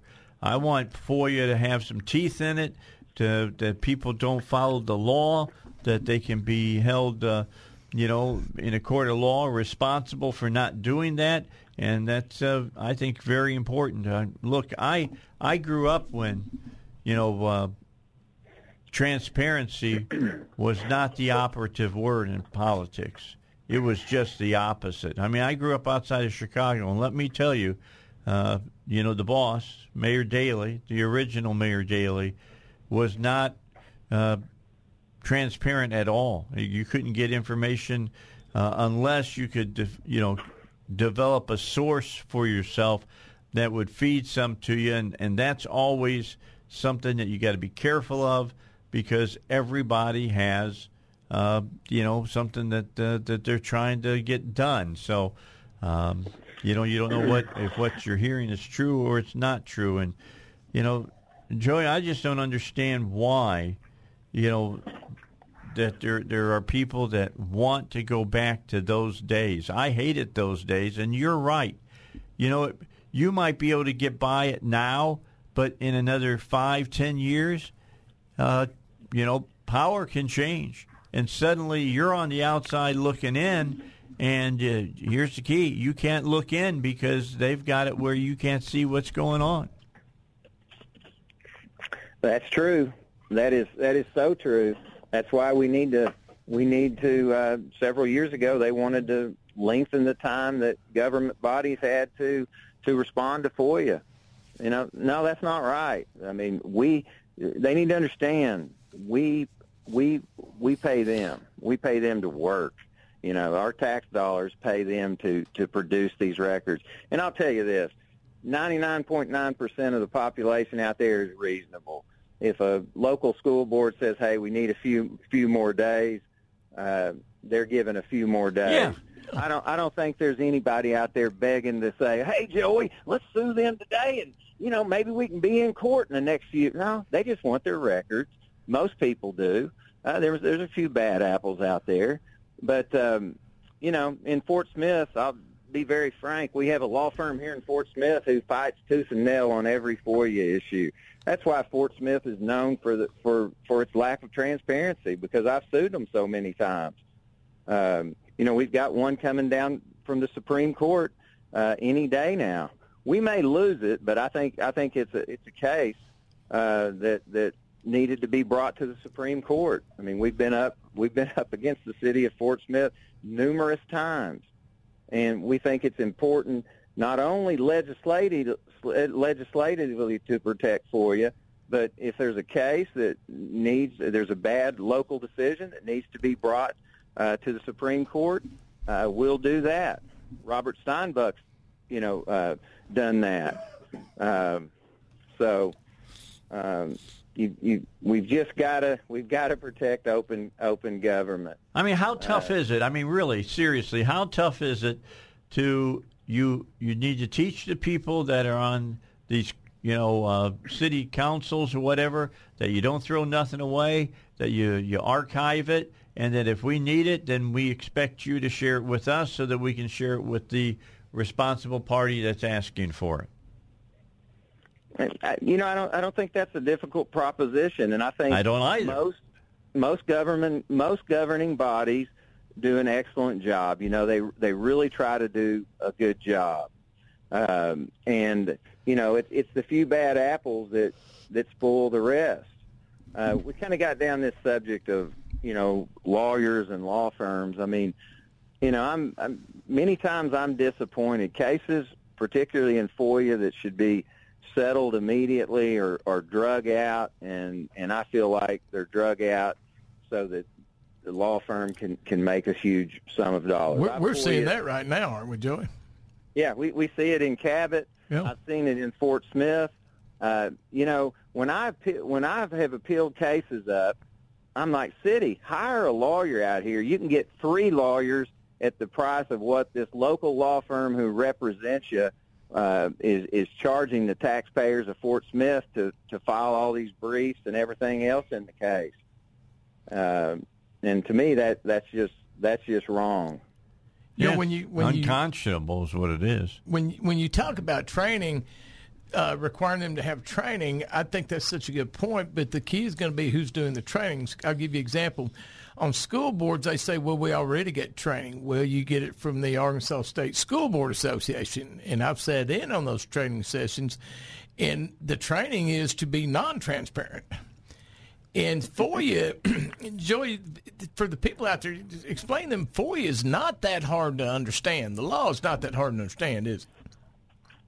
Well, I mean, what is is Jimmy? Yeah. now, we argued that for a while back in the day, didn't we? Here's something else I want to bring up. One of the arguments that school boards uh, in uh, school boards have is they, well, you know, we only meet once a month, so we need to discuss it outside those meetings, or we don't know what's going on. But Joey, what I've tried to tell them, and and I want to get your perspective on this, is I've said, look, nothing limits you from meeting more than once a month. You can meet every week. You could conceivably meet every day. You just got to give a notification and do it in public. Now, is that right? Yeah, sure, sure they can. They can have special meetings. Just give, you know, if they have a special meeting, if they have an emergency meeting. I mean, there's there's clear laws where emergency meeting they give a couple hours notice. Um, you know, they're they're they not. Can, they can have workshops. They can do, yeah. They just got to do it in you, public. you bet they can, and, and they do. They have committee meetings. Um, you know, again, which are open open public meetings. Um, you know, th- this argument that they they don't have time to discuss it. It's not that they don't have time to discuss the business in front of us. Is that they don't they don't want to have the tough discussions in front of us. They don't want to expose the, the, the dirt to us. You know, we have to expose the dirt. They want to have those little discussions, you know, privately. They don't want to air their dirty laundry before the, you know, we the people. Uh, and and that's and again, that's some some boards, some do. But I think you've got to have open, frank conversations uh, with the public. You've got to have those discussions where where you're not only saying this is this is we're voting this way. You're telling us why. And if I hear the why, many times I'll say, "Hey, I don't I don't agree with that, but I can understand where you're coming from and thank you for having that that that that public conversation before me. Now that I know your reasoning, uh, we'll agree to disagree." And then, you know, then it ends then. But when you get a board uh, who comes in and, and boom, they make a decision. There's no there's no reasoning behind it. Uh, you know, that's when you develop a distrust from from the public, and you know you can't have distrust. You've got to have you've got to have open communication, or or there's a lack of trust. Yeah, I'm, with you on that. All right, so what are some of the things that you want to do? You, you want to share them with us at this time, or do you want to hold them close? You know, you're playing the gambler right now. You know when to hold them. You know when to fold them. Uh, what's going on as far as uh, uh, this is concerned? As far as uh, FOIA is concerned, Yes. Yeah, I, I think we've hit on. I think we've hit on a couple of them. Uh, training, you know, which is which is certainly um, which is certainly important. You know, telling us whether you have the records or don't, or what the exemptions are. I think I think there's another uh, very simple, straightforward uh, bill which would which would help uh, consumers. But but I think the biggie that that nobody seems to want to tackle is the the definition of a meeting you see, because as, as long as as long as it can be murky, which it is now, there's all kinds of Supreme Court decisions out there. Uh, so nobody knows. The citizens don't know, and the governing bodies don't know. Uh, am I violating FOIA if I talk to to uh, Joe Bob, you know, one of my council members? Uh, what what if we just meet and we talk about the hog game last night? Is is that a violation of FOIA? Fort Smith keeps saying that's a violation of FOIA, which is ludicrous. I, I want I what so so I want a very simple definition that states that chance encounters of of two or more uh, governing body folks uh, is not a meeting. In other words, they can they can you know meet and talk about their kids or the hogs or whatever they want to talk about, but they can't violate the spirit of FOIA and then go on and start discussing and deciding public business. So if two or more meet and they start they discuss or decide public business outside of a public meeting, that's a violation of FOIA. I mean, uh, who could be against that? Well, it's pretty simple if you ask me, Joey. I mean, it's in the dictionary. You know what I'm saying? I mean, you don't have to dig very far. First, first uh, definition is a meeting of two or more people to discuss business.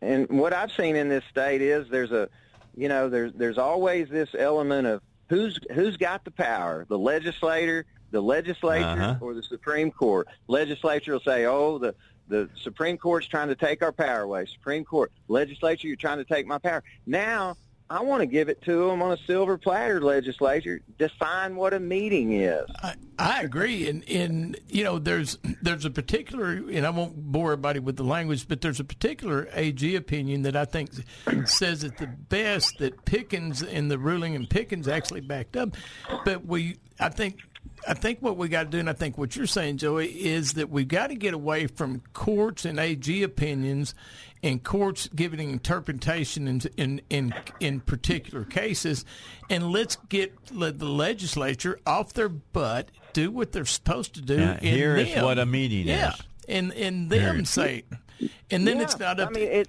yeah. And Robert, Robert and I, uh, we, we drafted. We went before the uh, state agency, Senate state agencies, uh, two years ago with a, with a definition of meeting, and they promptly sent us out of the room with with uh, no decision. Uh, right. We've got another one right now. This is the one, Dave. This is the one that's going to be the controversial bill uh, that that I hope to file this session. I've worked countless hours on this bill. Uh, I think I've got some folks who will sponsor it. Uh, you know, again, um, I, we expect a tussle. We expect a battle from the from the uh, municipal league. We expect a battle from from um, Associated County government. Um, you know, the problem that I see is is what do old, what do what do some old school board members become? They become legislators. Yeah, yeah, that's so right. Like, and, and you know, and a lot of them would like to have these tough discussions. Um, you know, at the back of the McDonald's or you know um, over the dinner table, and not not when we're watching, and that's just not right. It's not comfortable. Uh, but but hey, you as I've told them here in Fort Smith numerous times, you can discuss this issue as much as you want. Just do it in front of me. Absolutely. Yeah, yeah I agree with you. All right. Well, Joey, we'll let you go. Did you have any other questions for him, Jimmy? No, I, I could. We could talk all day about it. I just, I would just like to say this that that I cannot tell you how much I appreciate Joey uh, in his efforts. He's really leading the charge yeah, in the is. legislature right now and trying to get something done. And he's working count countless hours on this. And uh, so uh, I can't tell you got, how much got I one, appreciate one it. thing I do want to say. If y'all got a second. We got we got a couple minutes. All right. Well, I think I think there's two things that protect our rights in Arkansas more than any other, and I've devoted my entire career to them. One of them is the right to trial by jury, and, and the other is FOIA. Um, the Seventh Amendment, the right to trial by jury, is is critical as well for the people. Our founders recognized that in the Declaration of Independence, and we've got bills down in Little Rock that are taking away the rights of the people. Jimmy Cavin spoke on it yesterday. This collateral source rule. I mean, it's a it's a scary phenomenon that takes away your Seventh Amendment right, and it's every bit as important as as standing uh, for FOIA. I know we don't have much time, but I I got to tell you that was spooky. That it even got brought up was spooky, and uh, that was I'm going. I can't even believe this is being brought up. Isn't that right, Joey? That's right. Can you tell a little bit about what that is, Jimmy? Well, it, it was a it was a, a bill. Thankfully, it didn't get past committee, and it was basically going to take away your right, or or not allow you to to get full if you go to court over an injury or something to to get full value of your actual bill medical bills. It it was basically, and, and I called it the uh, the Insurance Company Protection Act because it was put in there to save insurance companies monies and big businesses like JB Hunt and stuff like that. It's a long run deal, but basically it was going to be an attempt to to basically say that hey, people who don't pay for health insurance can submit uh, the actual uh, the actual amount of bills that the medical bills that uh, were paid, and the people that do were going to be only be able to submit a portion and it was yeah, actually true, attacking. Yeah, it was actually attacking people for being responsible. All right. Yeah, and it yeah, got killed uh, in committee. It, it, well, it has been so far. It may be up again. Hopefully not. But but one of the things the Supreme Court has said we've already decided that issue. Yeah. and, well, and, then and it got it's brought up was was was spooky. and It got brought up by Republicans. You know, that's what got me. Who? What can? What? You know, I told him, I said, you, you know, I never thought a conservative Republican would bring a bill like this. Serve insurance company profits because it, vote for that bill if you want to conserve insurance company huge profits and take it away from the people. Yeah, that was a crazy right. deal. All right, we'll let you go, Joey. We'll be Thanks, talking Joey. to you as the uh, the uh, session goes on. Thanks for joining us on the Dave Elswick Show. Just so you know, because look, it's your tax-paying money that's paying for them in the positions that they are. You should know what it is they're doing. Yes, sir. And and I want to make something clear that that we probably don't say enough is when when we see some people trying to bring these bills forward and stuff. I I want to make sure that people understand that the con, the majority, overwhelming majority of these conservative Republicans that we've got are doing a good job. They're bringing good bills. They're they're doing a great job, and and the majority of them support uh, uh, for you. So you know, people like Senator Mark Johnson. I can't say enough about good about Senator Mark Johnson. A good man. Yeah, he's great. So, so when we say that there are some Republicans that have brought that forward, that's a fact. But let's also talk about the fact that we have great conservative Republicans that are bringing really good bills for the state and putting in really good laws. Well, the the key to to remember is that somebody might bring forth a law. They think that it's a good law, and then they find out through discussion with other lawmakers that they're, they've opened up a can of worms, and then they pull it down. I mean, Yeah. that's just that's Yeah. just the way it, it works. Hey, let me remind you about Hillcrest Designer Jewelry. I meant to do this a moment ago. Eric Coleman is waiting for you to stop by. I know we've gotten past Valentine's Day. Mother's Day is just kind of around the corner. Keep that in mind. Maybe you want to get her a, a necklace or a, a bracelet that has your grandkids' birthstones in it or whatever. Well, Eric can help you with that. All you have to do is stop by, visit with him. Uh, 3000 Kavanaugh, Suite E. He is there from 10 to 6 every day, Monday through Saturday. And uh, if you saw the jewelry that I have on, my necklace that I wear, uh, about my faith uh, in uh, in Christendom and Judeo-Christendom, in fact, uh, you would go, "Wow, that's pretty doggone cool." Well, he can do the same thing for you. All you got to do is stop by and talk to him about it. He's got over 40 years of experience. That's Hillcrest Designer Jewelry, 3000 Kavanaugh, open Monday through Saturday, 10 until 6. We're going to get here to the bottom of the hour um, and um, with you, and then we'll be back with more of uh, the Dave Elswick Show. Don't forget at 1035, uh, Chuck Girard's going to join us from California. We're going to talk to him. He is the godfather of Christian contemporary music. Um, he has started a group called Love Song, and uh, we're going to be showing the movie uh, Jesus Revolution Thursday night at 7 o'clock. Uh, that has to do with the Jesus movement that occurred in the late 60s, early 70s. And uh, it was one of the biggest spiritual awakenings of America. And uh, we'll get uh, what he saw. We'll get an eyewitness account of what he saw because he was at ground zero. That's all coming your way, but first let's get to the bottom of the hour, take care of business, and then I'll be back with more here on the Dave Elswick Show. All right, we're back with you here on the Dave Elswick Show. We've still got a little over an hour to go here today. Don't forget, 1030, Chuck Girard going to be on with us. Uh, the Environmental Protection Agency announced a sweeping enforcement action against Norfolk Southern uh, yesterday, compelling the rail company to conduct and pay for cleanup actions associated with the February 3rd derailment of a train carrying toxic chemicals in East Palestine, uh, Ohio. If the company fails to complete any of the actions ordered by the EPA, the agency will immediately conduct the necessary work and then seek to compel Norfolk Southern to pay triple the cost. The order will require the company to identify and clean contaminated soil and water, pay any EPA costs, including reimbursing the agency for cleaning services uh, that it will offer to residents and businesses, and participate in public meetings at EPA's request and post information online. That according to NBC News. Associated Press saying the EPA had ordered Norfolk Southern to pay to clean up contaminated water and air from the train derailment in Ohio. You know, I'm not against some of the things that they're saying right there. I am a little a bit against saying that it's got to be triple what the what the cost well, is. and and who does that benefit? Does it when you say that? Or what? What That's are the not people? for the people, that's what for I'm the saying. EPA. Yeah, you know, how does that help the? How does that help the the family living in that community? It doesn't.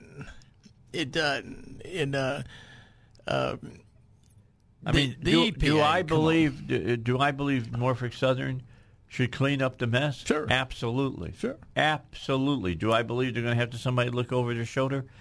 Absolutely. Absolutely, I think that's got to happen as well. But uh, you They know, talk about tri- triple. Okay, who is that? Where's that money going? yeah, and why? Yeah, it's not going to people of Palestine. yeah, they're not redirecting it to say, "Well, here we're going to help rebuild your town" or Matter whatever. of fact, if when you when you listen to people in that community, it's like it's like uh, it's like the Biden administration, Joe Biden. I mean, it's just like they're oblivious to what's going on there. Yeah, I don't even know. Is FEMA showing up now? No, I they, They're still not morning, there, right? As of this morning, and you're going.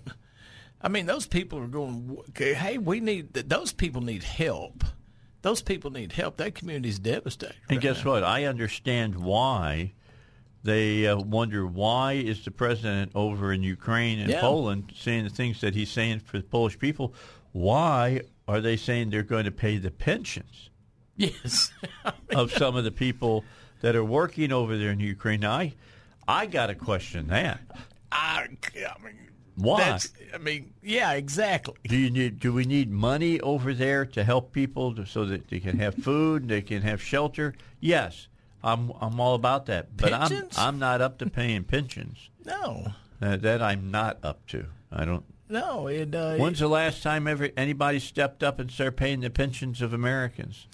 well, it, you know, when you get that point, you're going to look. Right now, we have a community that's that's devastated that they're not paying attention to. But he goes over there and starts talking about paying pensions for Ukrainians, but it won't even address this issue. Issue. I can tell you this, and and um, I can tell you this: if if this was if this was the Trump administration going through this, I can promise you those people in Palestine would be priority number one. Now, some people say, "Oh, there you go with Trump getting." dirty." No, I'm just telling you the reality. I'm just telling you the reality. And those people, those people are, and we don't even know the long term effects of what is going to happen. You know, Dave, something interesting. Um, a guy who's a Facebook friend of mine, he messaged me, and, and he picked the town of Cabot, for example, where the railways comes directly through the center of town. Yep. And he said, uh, hit Ken Kincade, the mayor down there, and, and Ken responded back to him, which uh, which is good. He said, hey, do railways notify you of the chemicals coming through your town and potential hazards with them and everything? And Ken Higginback said, no, they do not. Nope. And I think, and Jimmy Dolans is uh, the guy on Facebook who uh, who brought the question up. I give Jimmy a lot of credit. That's a great question. And yeah, they, well, they didn't know that this train was clearing. Was it uh, yeah. triglycer? Some I forget the, the exact chemical that they were burning in ditches. Yeah, and, and putting all kinds of pollution in the air. What was that? What is the possibility of what it was so bad that they had to, they said, "Hey, we got to burn it right here, right now. We know it's going in the atmosphere, but what's what's worse is not burning." Yeah, right.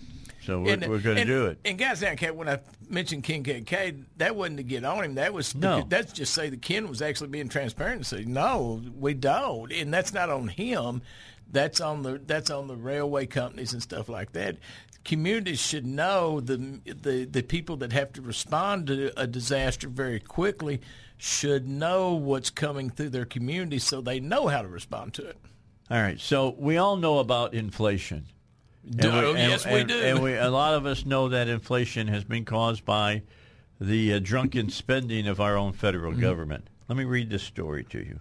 Home Depot announced that the company is giving its frontline workers a raise, saying it is dedicating $1 billion to boost compensation for hourly employees. The minimum starting pay at the home improvement giant is now $15 an hour. In a message to all U.S. employees, Home Depot CEO Ted Decker said the higher wage went into effect on February 6th and that some workers have already seen that uh, their raises reflected in their February 17th paychecks. All other hourly workers can expect a larger paycheck starting February 24th. Okay, so good for Home Depot. But here is this my father taught me when I was real young about this. If you push to make more money and you make more money in your paycheck, expect that everything that you're going to go out and buy to rise in price. Yeah. It will eat up the the uh, extra money. Uh, I know everybody says, well, you know, a person who's working part time at McDonald's should make enough t- money so that they can support their family. No, that's not what those jobs were for. Those jobs are more for supplemental reasons than they are for reasons of you should work here and, and make a live a livable wage. That's not to that's not to happen. And you know we're already seeing the uh, the robots coming, and they're making the hamburgers now. And all you need is instead of four people on the back line, you got one. Well, let's think about this. Uh, you know, because be careful what you ask for because you just might get it right. And remember when everybody was on Walmart to pay higher wages, pay higher wages. And so what they did is they went in and they started paying higher wages, but then they put technology to work. And so used to when you had all these people checking you out at Walmart, now you go into a Walmart store. You check yourself that's out. That's it. And you've got one or two people lanes where you can actually have somebody. So what happened was they said, sure, we'll pay our workers more, but now we're going to get rid of, we pay those more, so now we've got automation, so now we're going to get rid of these other workers. So how many people lost their jobs? A lot of people. That's what I was just saying about um, yeah. McDonald's. Yeah.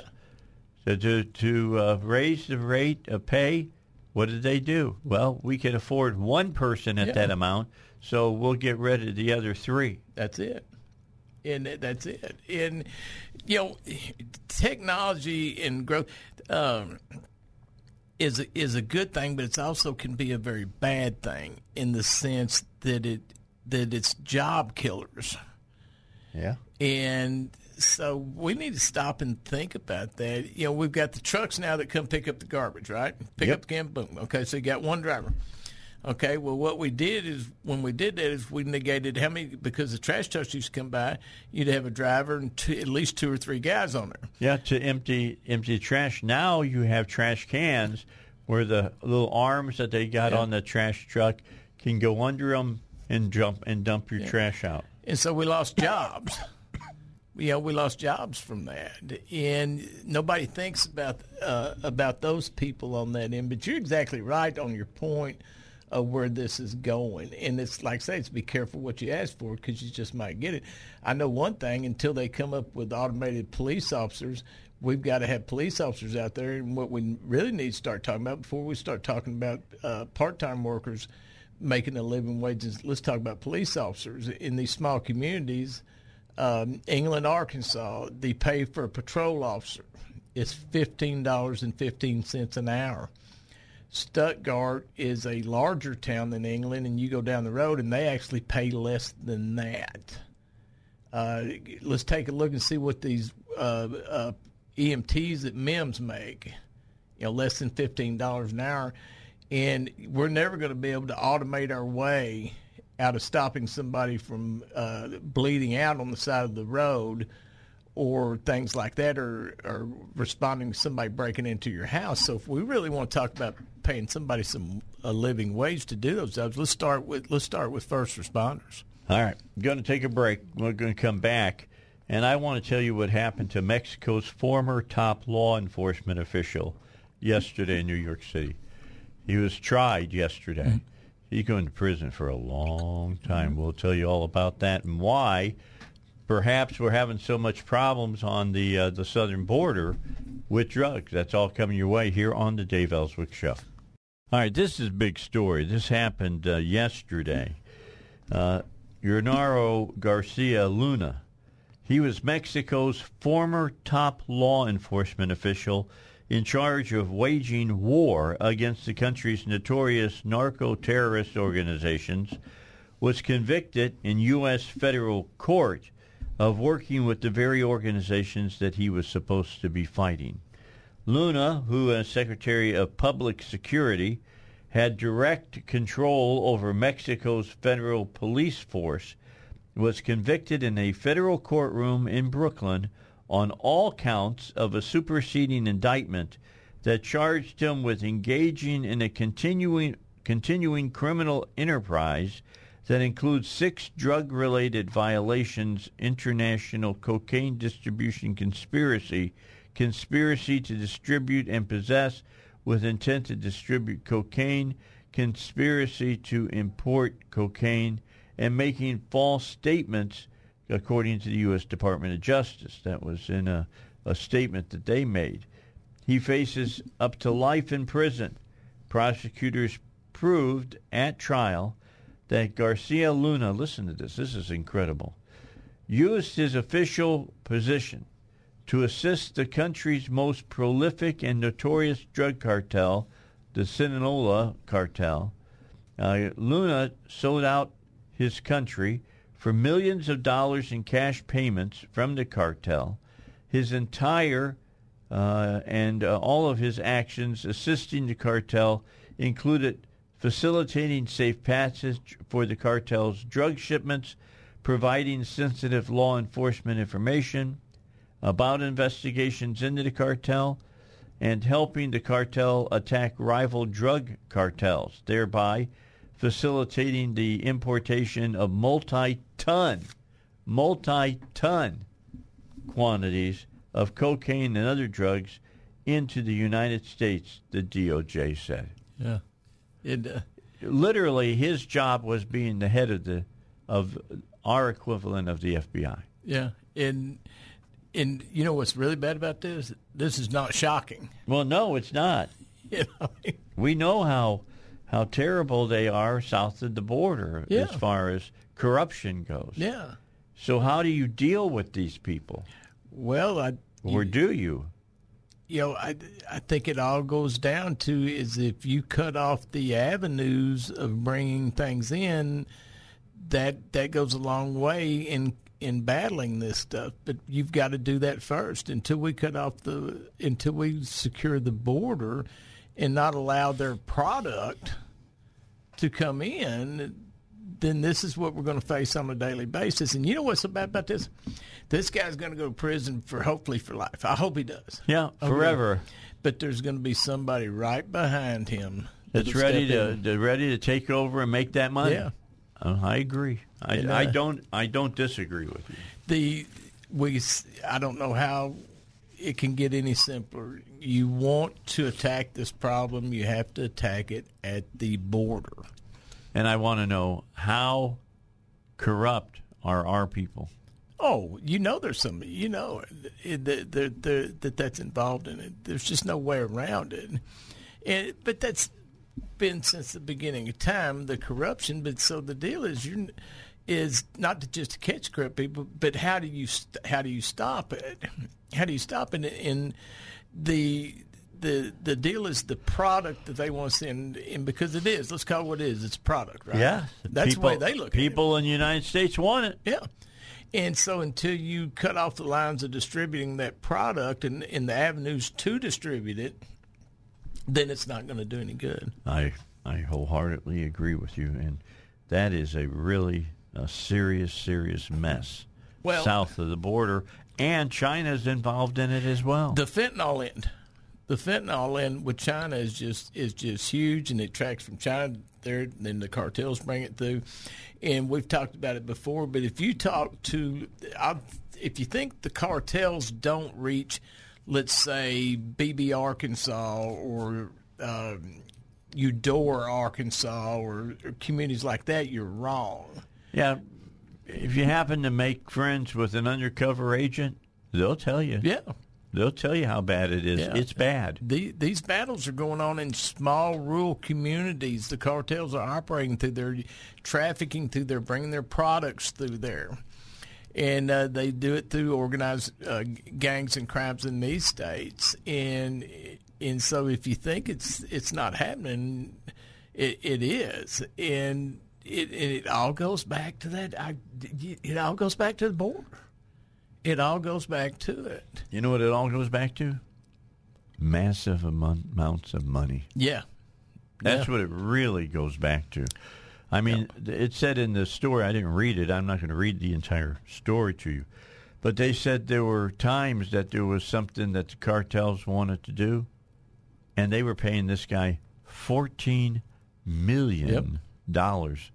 for him to facilitate yep. it. Well, and let's go back to the deal on the cartels. The cartels, they say cartels love drugs and they love cocaine. They love no, they, they love, love, money. Human, they, yeah, they love human trafficking yeah. even more. So that's what I'm saying. The cartels are into money. They're they're like they're like the old mafia on steroids. They don't care what the if it's human trafficking, if it's fentanyl. They don't care what the product is or what they can what they can move to make money off of it, they're going to move it. Yep.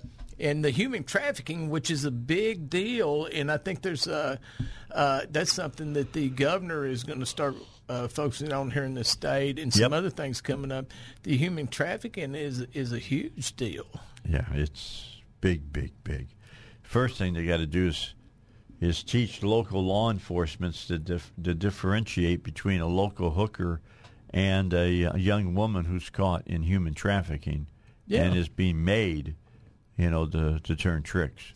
Yeah, and the judicial system as well. And yep. and I think, matter of fact, uh, I think the Pulaski County Republicans uh, in are coming up here. They're going to have a deal over at Pleasant Valley where groups coming in that is, uh, that are experts in this on human trafficking from an immigration oh, standpoint. Yeah, uh, the folks from FAIR are coming. Yeah, in. that's that's in in uh, and I think that's going to go into this what we're talking about. Is that correct? Yes, okay. that, that's part of it. That is definitely part of it. I mean, you, you got to understand what are the costs of illegal immigration, and uh, they'll break it down and tell you how much the state of Arkansas is paying. How much we? yeah, yeah, as a, as people who are uh, taxpayers in Arkansas, how much it's costing you for because of the illegal immigration that's going on in our it's in our a state. lot of money. That, well, you got to yeah. go through it all: education that you Mm-hmm. give to the kids, food, medical, uh, medical, yeah, putting them away in jail at Yeah. times. It goes on and on. There, there are all kinds of facets to this. And uh, I've worked for with FAIR for years. I go to hold their feet to the fire every year there in Washington D.C. and talk about this this particular problem. And I can tell you what, I've been going for over over uh, 15 years, and uh, in all honesty, it's never gotten better. No, this problem it, it hasn't gotten better. It's only exasperated, right? Yeah, and it exasperates us here on this side of the border as we watch now what they're doing, uh, watching these people just pour into our country. Very dangerous. All right, we got an hour left here on the Dave Elswick Show. We're going to come back. There's other stories that we'll uh, talk about at 10:35. Chuck Girard, the uh, Godfather of Christian contemporary music, will be with us. We'll talk to him about the Jesus movement of the late 60s, early 70s. He was there at Ground Zero. He'll share his stories and his personal eyewitness account, and uh, we'll talk to him about that. And we'll give away another four pack of tickets to go see Jesus Revolution here on the Dave Elswick Show. All right, let's move into the final hour of a Wednesday show. Jimmy Cavin is here in the studio with me. I think that's the first time I mentioned that you were even here. I thought that, I guess they I thought think they that, know. that I was well. They, they might have thinking that I'm changing my voice and using some kind of uh, of just character uh, here on the show. No, Jimmy is a real person and uh, works hard uh, on a lot of different issues. And like yesterday, he was over at the uh, state capitol uh, testifying uh, against a piece of legislation. I mean, he's he's he's you know clicked in and, and working on it, folks. Just I try. you know. I try. Oh, you do. All right. Here's kind of a scary so- story. It was it was uh, brought out yesterday uh, on television uh, last night. President Biden signed an executive order uh, today that critics warn will, or take that back, last Thursday, I take that back, that critics warn will allow for creation of woke artificial intelligence that, quote, promotes racial division and discrimination, unquote. The order directs all federal agencies to establish a yearly equity action plan. Now, that's not, you know, equal action plan. It's equity Yeah. action plan aimed at helping underserved communities. In one section under, quote, embedding equity into government-wide processes, I don't even like the title of that, uh, the director of the Office of Management and Budget is instructed to, quote, support equitable decision making, promote equitable deployment of financial and technical assistance, and assist agencies in advancing equity as appropriate and whenever possible, unquote. The section gives further instructions regarding artificial intelligence, uh, and again, quoting from this uh, article, when designing, developing, acquiring, and using artificial intelligence and automated systems in the federal government, agencies shall do so consistent with applicable law in a manner that advances equity. Unquote. All right. That's Uh, spooky, isn't it? I go, yeah, it's spooky. Political influencers and tech experts on Twitter all condemn such an initiative as a moral hazard. That's what they had to say. Christopher Rufo, the journalist who helped draw public attention to critical race theory, warned, quote, Biden's new executive order creating a national DEI bureaucracy has a special mandate for woke artificial intelligence. The order instructs the federal government to protect the public from algorithmic discrimination and to deploy AI systems in a manner that advances equity. Manhattan Institute fellow Colin Wright claimed that such a technology could be fatal for our society. Said the writer, Biden is not a moderate. This is a legal sprint to inject as much radical ideology as broadly and as deeply as possible in our government. This cannot be allowed. If Republicans take office, they must fully root out all of this ideological and social cancer. The worst possible scenario imaginable for our future, our children and their children will be suffering the consequences of this mandate. That, according to software developer John Schlinkenkurt, uh, AI is about to change the world in unprecedented ways. The last thing we need is on an AI that promotes racial division and discrimination. Unquote. Yeah, this is crazy. This is this is crazy, and this is a very dangerous executive order. And you know, I'm glad we're getting some reporting on it. But artificial intelligence, and I'm trying to get up to speed on it because it's it's it's like sci-fi movies are coming true.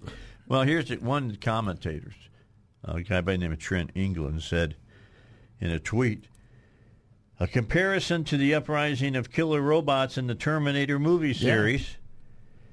Biden administration working on T1000 woke edition. Yeah. And, uh, well, let me read the definition of artificial intelligence in because I, I looked up because, uh, you know, I'm not an expert know everything, but when I read this article and we were talking about it earlier, I said, wow, this is kind of spooky. So the theory, and there's a key section in this, the theory of development of computer systems able to perform tasks that normally require human intelligence. Uh, we were talking about that on the last segment a little bit as, as far as automation. It, it goes on to say, such as visual perception, speech recognition. Here's the key decision making. There you go. okay. you, you've heard the old, there's an old, old statement about computers garbage in, garbage yeah, out. Yeah. All right? Though these are artificial intelligence machines, in other words, they should be uh, able to think on their own.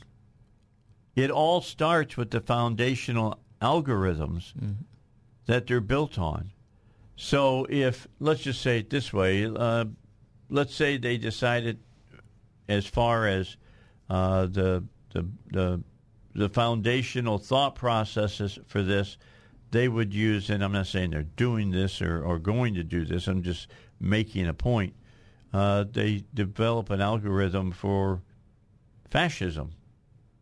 Oh yeah, and they build yeah. it off of fascism.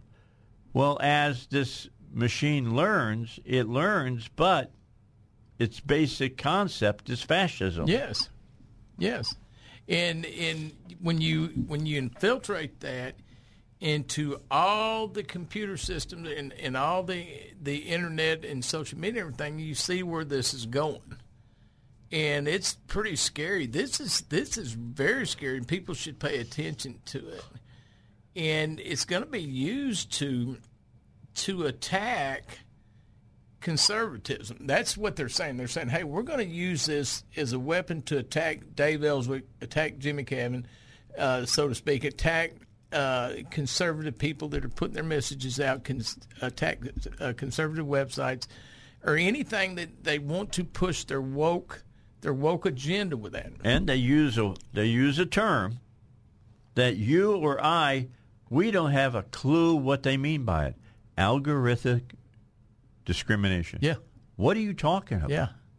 Explain yeah. this to us. Yeah. Uh, they did a study on this, all right, some of this already, showing that they had AI, uh, this this new AI that got out and people can kind of screw around with it, and it had them to tell them which social media sites were uh, giving the most mis or disinformation. And it said conservative media sites. Yeah. And why? Because what was built into the foundation was built by liberals who said, here's how you should think when you consider something. And it didn't even have any way of drawing on a, a political spectrum uh, for conservatives. Yeah. And this is dangerous. What liberals don't understand, this is dangerous to them. This is dangerous for them also. Well, that's just what we were talking about, Joey. Yeah. Power changes. Power changes, and so think about if a if a if a Republican or somebody got in office and did this executive order, I would be just as scared if that was executive order came from an, a Republican president that was using it as a tool against the left. And that's what that's this is dangerous in in the the so-called woke people should really be nervous about this because you know what goes around comes around. You better believe it. I mean, if I had talked to a Democrat in 2000 about the Republicans having 100 to uh, 35 uh, supermajority in in the House and uh, the huge majority they have over in the Senate, they would have told me I was nuts. Yeah.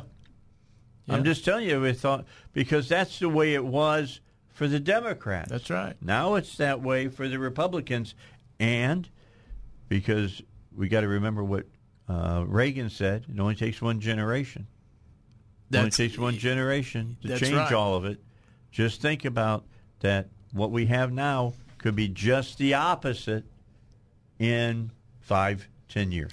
And when we came in, we were talking about the that sci-fi movies come true. And your your thought on Terminator. That's the very movie I thought about when I read this.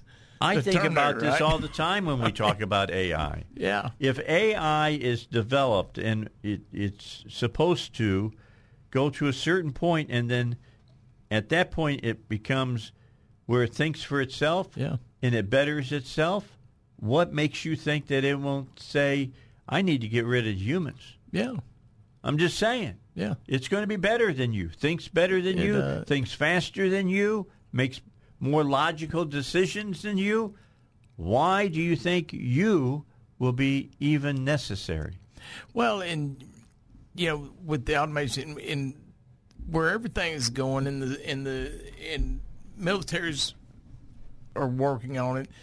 The robot wars, right? Yeah, we're, We're thought- talking about killer robots now Yeah. in real reality. and uh, and so you you you do that and you go okay you know think about that being reversed and turned on your own people and things like that so this is going i've said it for a long time that technology is such a wonderful thing but what we're turning in is to is to people that uh, is in our especially in our country more than I think others is that we're trying to let computers think for us instead. I don't want a computer to think for me. no, I'll, I'll use I'll use the internet to gather information. I want it to help me. right, All right, and as you're saying, help gather information, things of that nature.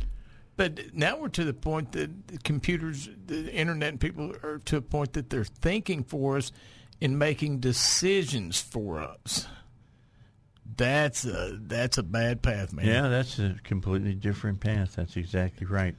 All right, we got to take a break. Let me give bring you up to date on SEC basketball last night. Oh, yeah. yeah, big. Texas A&M knocks off Tennessee. Texas A&M 25, uh, you know, ranked 25th. Tennessee 11th. They've been in a free fall here for the last few weeks. They lost by five at A&M, 68-63. Uh, Missouri beat uh, Mississippi last night, 66-64 in overtime, and then our wonderful Hogs were at home. They crushed Georgia, and I mean crushed Georgia by 32 last night, 97 There- there's a- there's a- 65. There's a something on that game though, right? That that may have that I say when the season started going down for the Hogs, and maybe there's that same thing as the reason the Hogs won so big last night. Could could have been. A, let me ask Aaron. Aaron's my sports guy. I go to to Aaron. Aaron, uh, how important was Smith in last night's game? He was big. I think he had a new career high. Um, I think I can't remember the point spread on my uh, top of my head, but he had. I think he led the team in scoring last night, and I mean all around they just played a great game. Yeah. and it's again, it's just one of those things like how consistent now going forward can you be? Can you is it, is this how we're going to play like when we play inferior opponents? Because the, the win was great last night, but if we look at Georgia, Georgia is They stink. almost last in the East right now. Yeah, they But they have stink. some they have some nice wins, but again, it's Georgia, not great in the SEC East. But again, that's a game you want to take to uh, Georgia like that and score a lot of points, and you know they All right, Aaron. didn't give them a chance. All right, Aaron, give me this. Okay, Nick Smith gets hurt. You know, team goes on skid. Nick Smith comes back.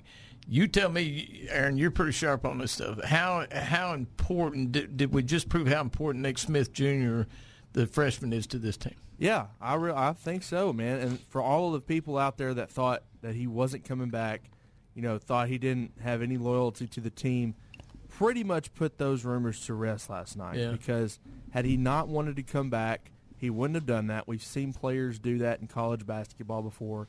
You know, the kid from Missouri a couple of years ago, he got injured, decided not to come back to Missouri, and Nick Smith. A lot of people thought that was the same case here at Arkansas. Obviously, not the case anymore. Yep, that's good. I'm glad for it. We'll find out how they play against good teams on Saturday because we're at home against number one Alabama. Yeah, there's a whole. Well, I don't know if you've really been following what's going down with Alabama basketball right now. Of course, they had a player uh, that is in prison now due to a uh, murder case that's going on, and then was just found out yesterday that the best player in the draft this year and the best player possibly in college basketball supplied him that weapon. Yeah, So- got him the gun. Yeah. So there's a whole bunch of stuff going down right now. What is that for Alabama? The That's team? for Alabama. Wow. And then Nate Oats. You you would I- think we would be talking about LSU, but we're talking about Alabama. Yeah. Yeah. And then, you know, Nate Oats, he had a very, really controversial quote come out yesterday that I don't have off my top of my head and don't have in front of me at the moment, but he took a lot of flack for it, which rightfully so. All right, let's get a break in. East End Towing wants you to know something happens to you like happened this morning out there on 67 167. You can depend on the folks at East End Towing to get you off the side of the highway uh, and get your car where you want it to go, not where the state police or some other police uh, uh, agency has told you where they're going to take it. Whether it's your car, whether it's a uh, a, a, tra- a trailer, whether it's a, a camper or it's a camper you're driving. Uh, they got the they've got the uh, the type of equipment that can handle all those situations for you. All you have to do is call them. That's East End Towing 501 888 8849. 501 888 8849. 1FM, the answer. All right, we continue. We were just talking about AI. Interesting story today on the Daily Wire. An award-winning sci-fi fantasy magazine closed its submissions amidst avalanche of AI-generated spam. A uh, leading sci-fi magazine, Fiction Magazine, is closing submissions because of an avalanche of artificial intelligence-generated uh, stories. Neil Clarke, the publisher and editor-in-chief of the award-winning Clark uh, Clarkesworld magazine, uh, said in a Twitter thread yesterday that he would temporarily close the magazine to new submissions because of the sheer amount of poor quality content written by AI chatbots and other software. Clarke lamented that there are no easy solutions to what could become a very much growing problem. Quote, submissions are currently closed. It shouldn't be hard to guess why, Clarke said. So here you have science fiction now is science fact. Yeah. And I think it's great that the guy's last name is Clarke, like Arthur C. Yeah. Clarke. You know, Clarke uh, gave more details on the situation. Uh, we aren't closing the magazine, he wrote. Closing submissions means that we aren't considering stories from authors at this time. We will reopen, but have not set a date. We don't have a solution for the problem. We have some ideas for minimizing it, but the problem isn't going away. Detectors are unreliable. Pay to submit sacrifices too many legit authors. Print submissions are not viable for us. Various third-party tools for identity confirmation are more expensive than magazines can afford and tend to have regional holes. Adopting them would be the same as banning entire countries. We could easily implement a system that only allowed authors that had previously submitted work to us that would effectively ban new authors, which is not acceptable. They are an essential part of this ecosystem and our future. Think about that. Yeah. They're between a rock and a hard place mm-hmm. now. You know, growing up, growing up on a farm, you know, weed control everything, and so of course we use chemical sprays and stuff. But several of the chemicals we used, and I can, and this is a, what I compare it to. Several of the chemicals we used, how they killed the weed was to make the it, it to make the weed the weed grow so fast that it killed itself because it was growing so fast. It was using up all of its Yeah. energy, so and to speak. so I'm only I've been comparing our road on technology. Same thing. If we're not careful, we're going to grow so fast we're going to kill ourselves. Yeah, I. That's that's what. Uh, who was the uh, the astrophysicist that was confined to the wheelchair? Oh God, what was his name? That oh, But he any other time I tell he you, his said name. that they should stop Yeah. developing it. yeah, He said that's not good to do. no, All right, we're down to one minute here, and uh, then we'll come back after the break, and Chuck Girard's going to join us. yeah. the Godfather, the Godfather of contemporary Christian music. Plus, I'll give away my final four pack for Thursday night to go see the uh, Jesus Revolution. Those tickets have. I, I heard that they're worth a million dollars now.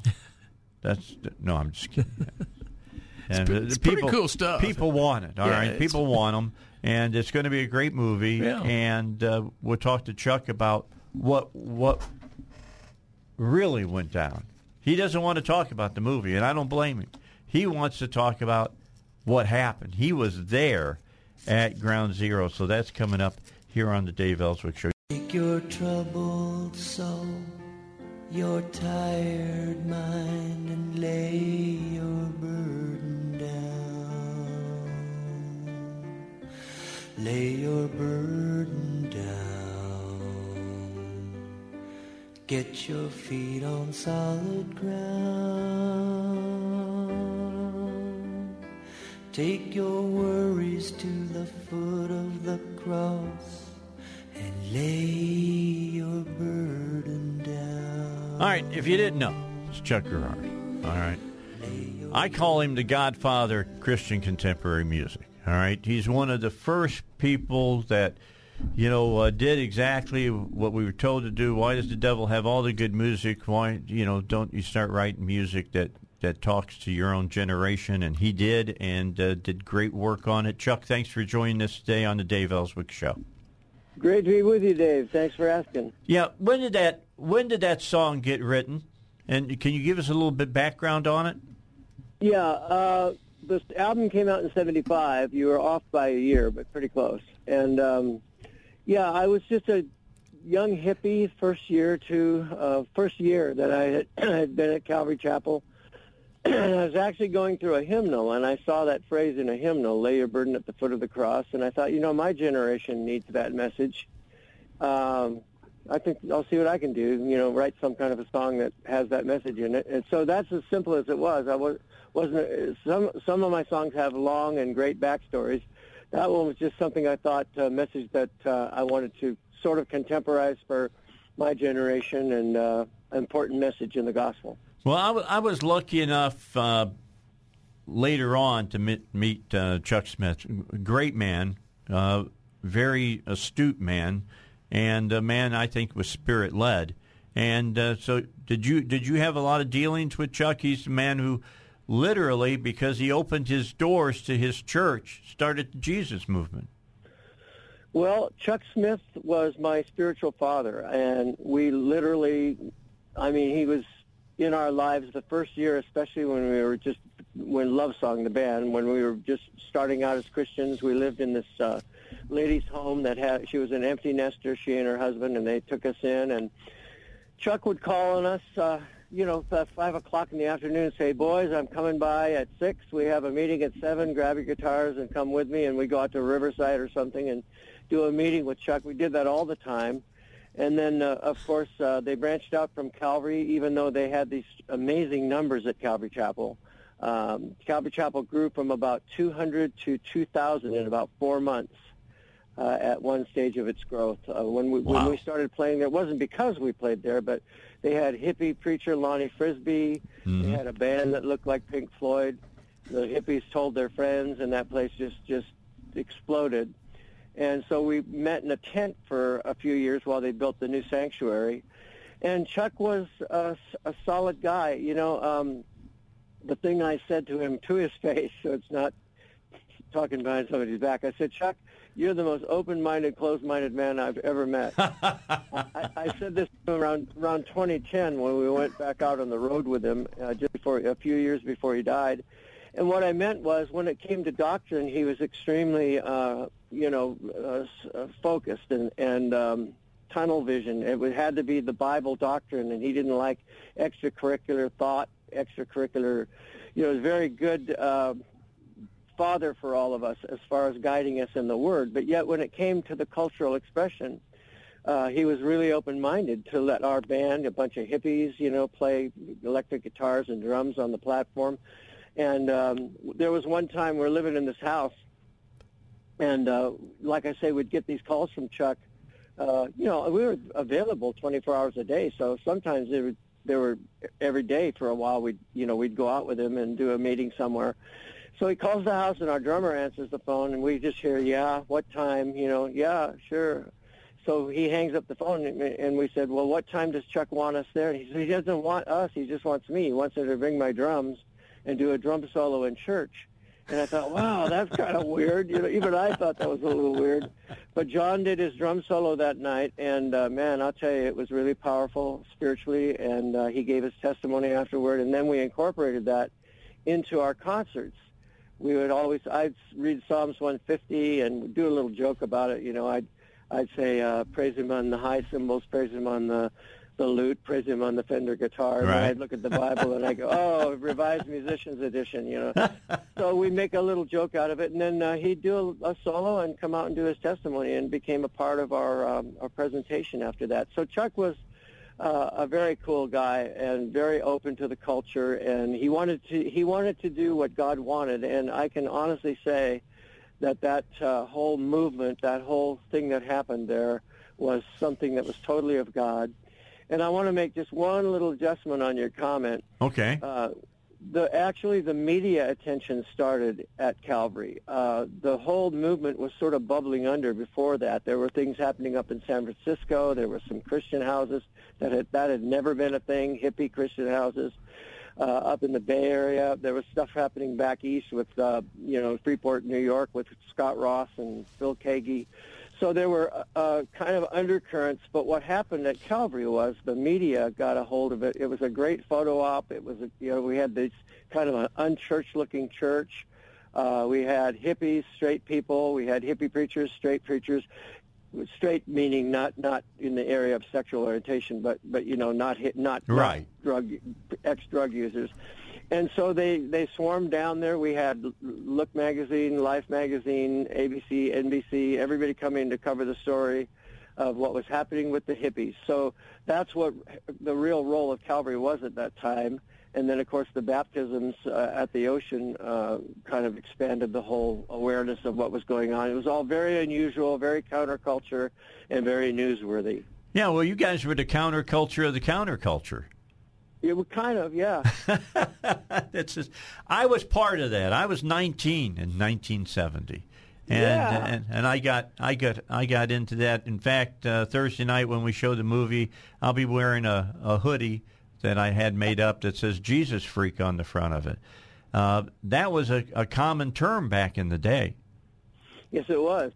Uh, the the first time I saw that was uh, Rolling Stone magazine came down actually interviewed us at Calvary Chapel, and Annie Leibovitz, some people that are into music know yeah, she's there one you of go. the famous music photographers in the world.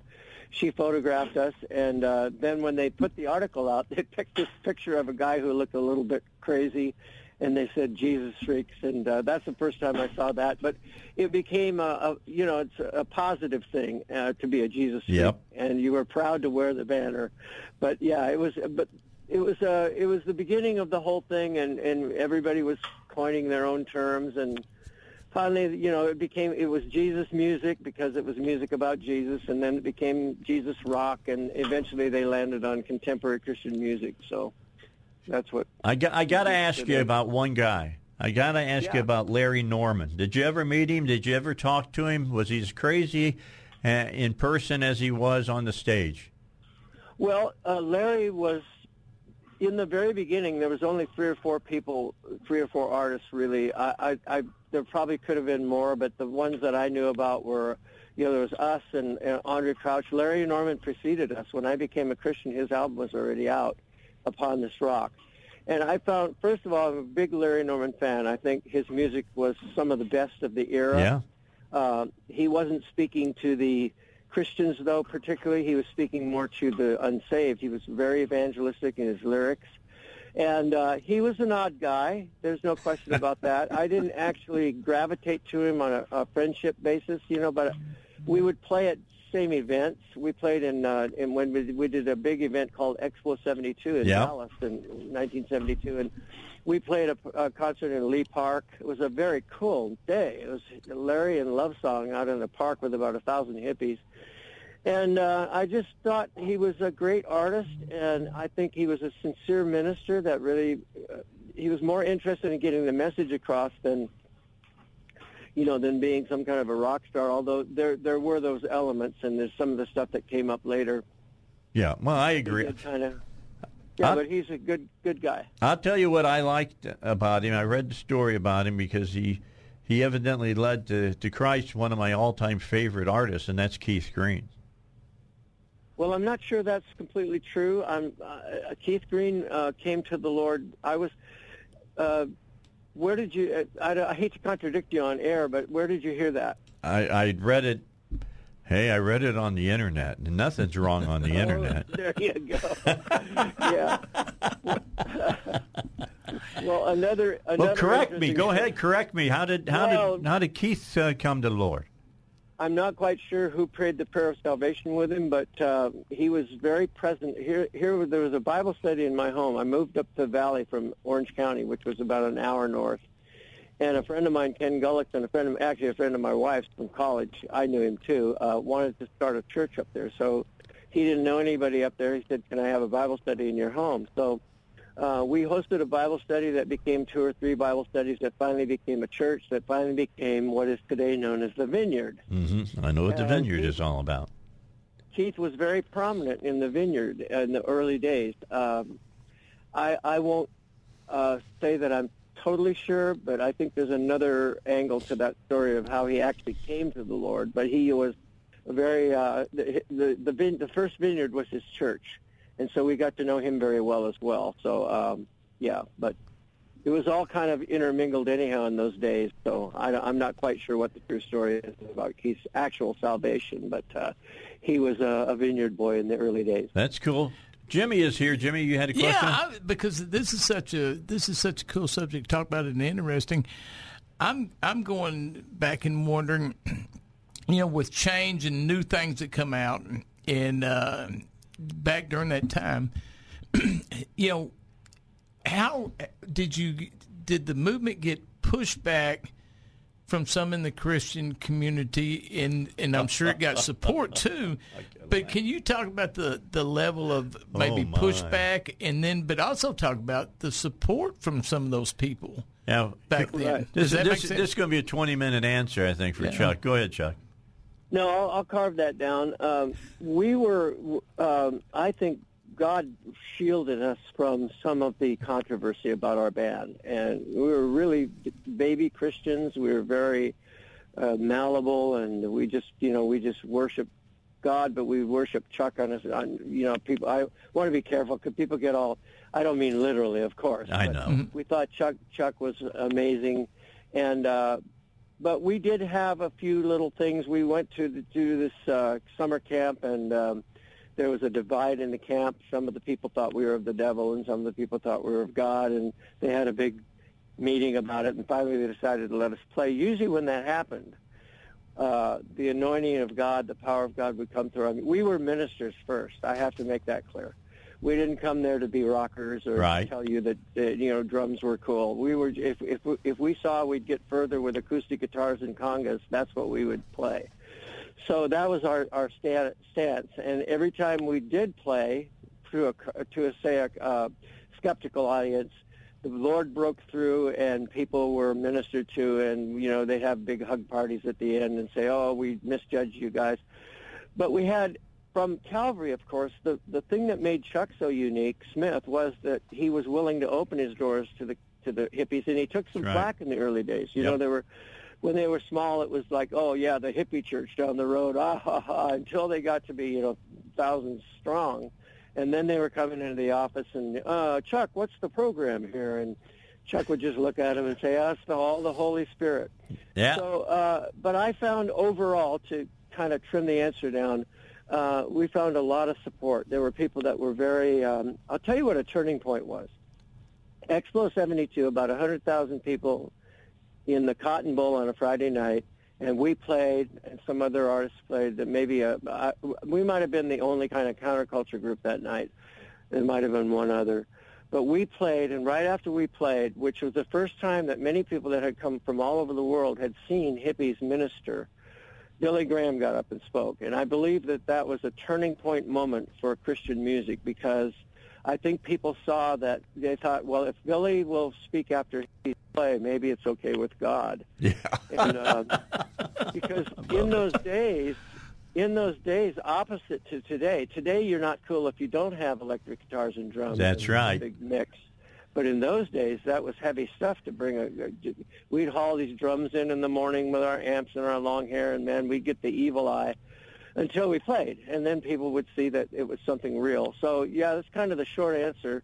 But yeah, we I, I think there was more support personally than um, you know skepticism and and uh, blowback. So that was my experience. Well, Chuck, we're out of time. I appreciate you giving me the time to talk about this because, you know, you're one of the first guys, and your group was one of the first groups that I listened to. I listened to Larry Norman, Randy Stonehill, Phil Keaggy, and, and all of those people.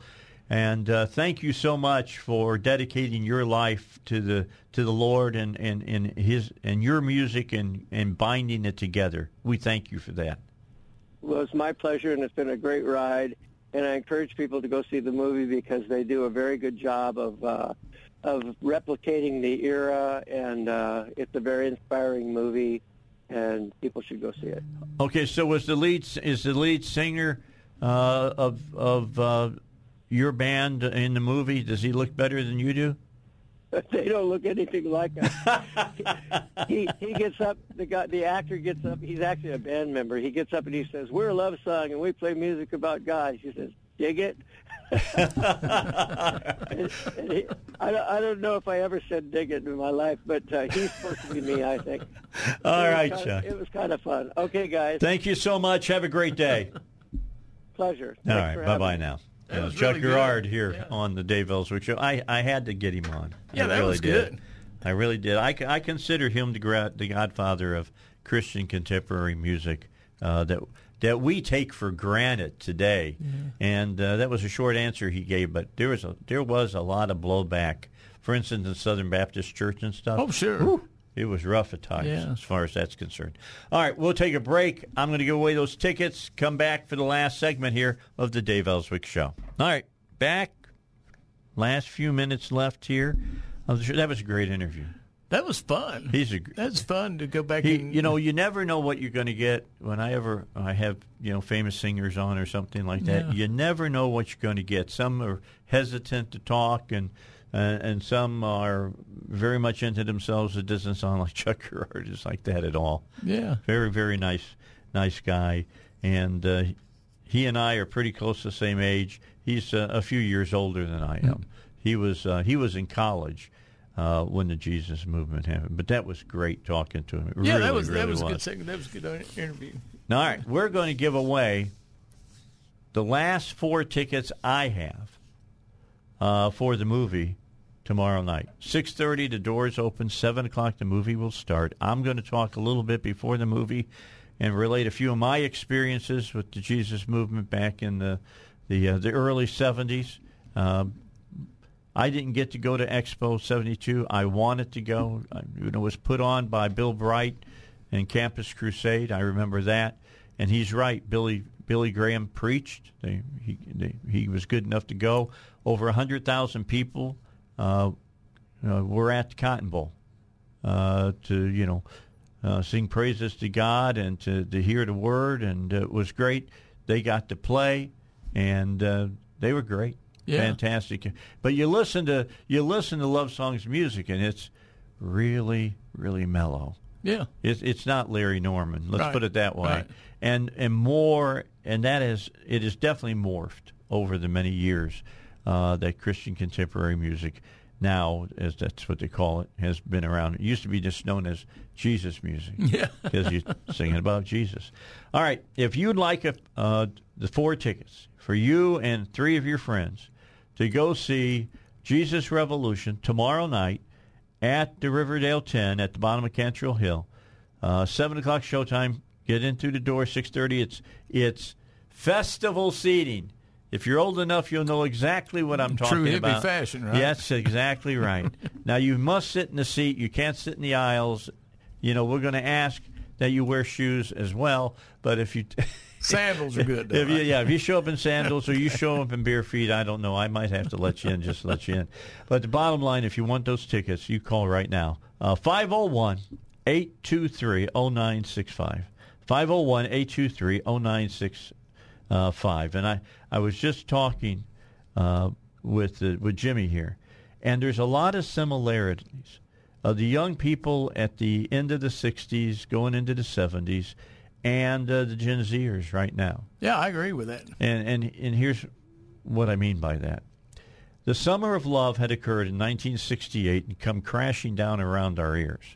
Uh, Altamont, you know, you had Woodstock, which was peace, love, and rock Right. and roll, you know, and uh, it was fantastic.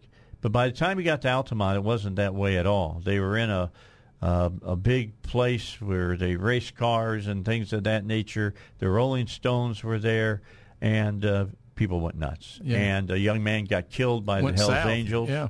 And uh, that w- and that and by that time, uh, Hendrix had died, Joplin had died, uh, Morrison had died, all from drug over- overdoses.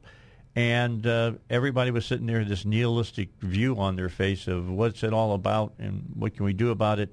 And in, in as it always happens, nobody's expecting him to step in. God stepped in. Right. And yeah. things happened that were fantastic at that time. I think uh, Generation Z, you come see this movie. It may touch you in a special good, way. Yeah. I think it'd be good for young people to see. it. Yeah, I agree. All right. Take a break again. 501 823 0965. You want the tickets, you got to call to get them here on the Dave Elswick Show. See you tomorrow from the Capitol right here on 101. The, uh, the answer.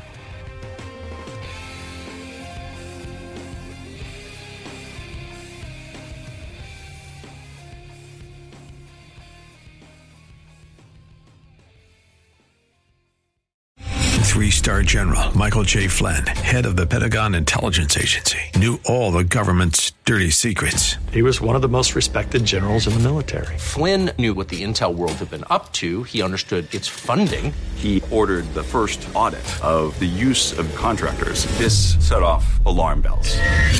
The explosive new documentary, Flynn, Deliver the Truth, Whatever the Cost, uncovers the facts behind this scandal. Flynn told the truth. He was the most dangerous person for Donald Trump to hire. I find out the worst enemy that I'm going to face in my life is right here in America. They took my assessment and they wanted me to change it. And I was like, I'm not changing it. They had to get rid of Flynn. With in depth interviews, archival footage, and never before seen personal records of the man behind the headlines. I just felt like I was drowning. Flynn, Deliver the Truth, Whatever the Cost. Available now. Watch it today. Go to salemnow.com. Salemnow.com.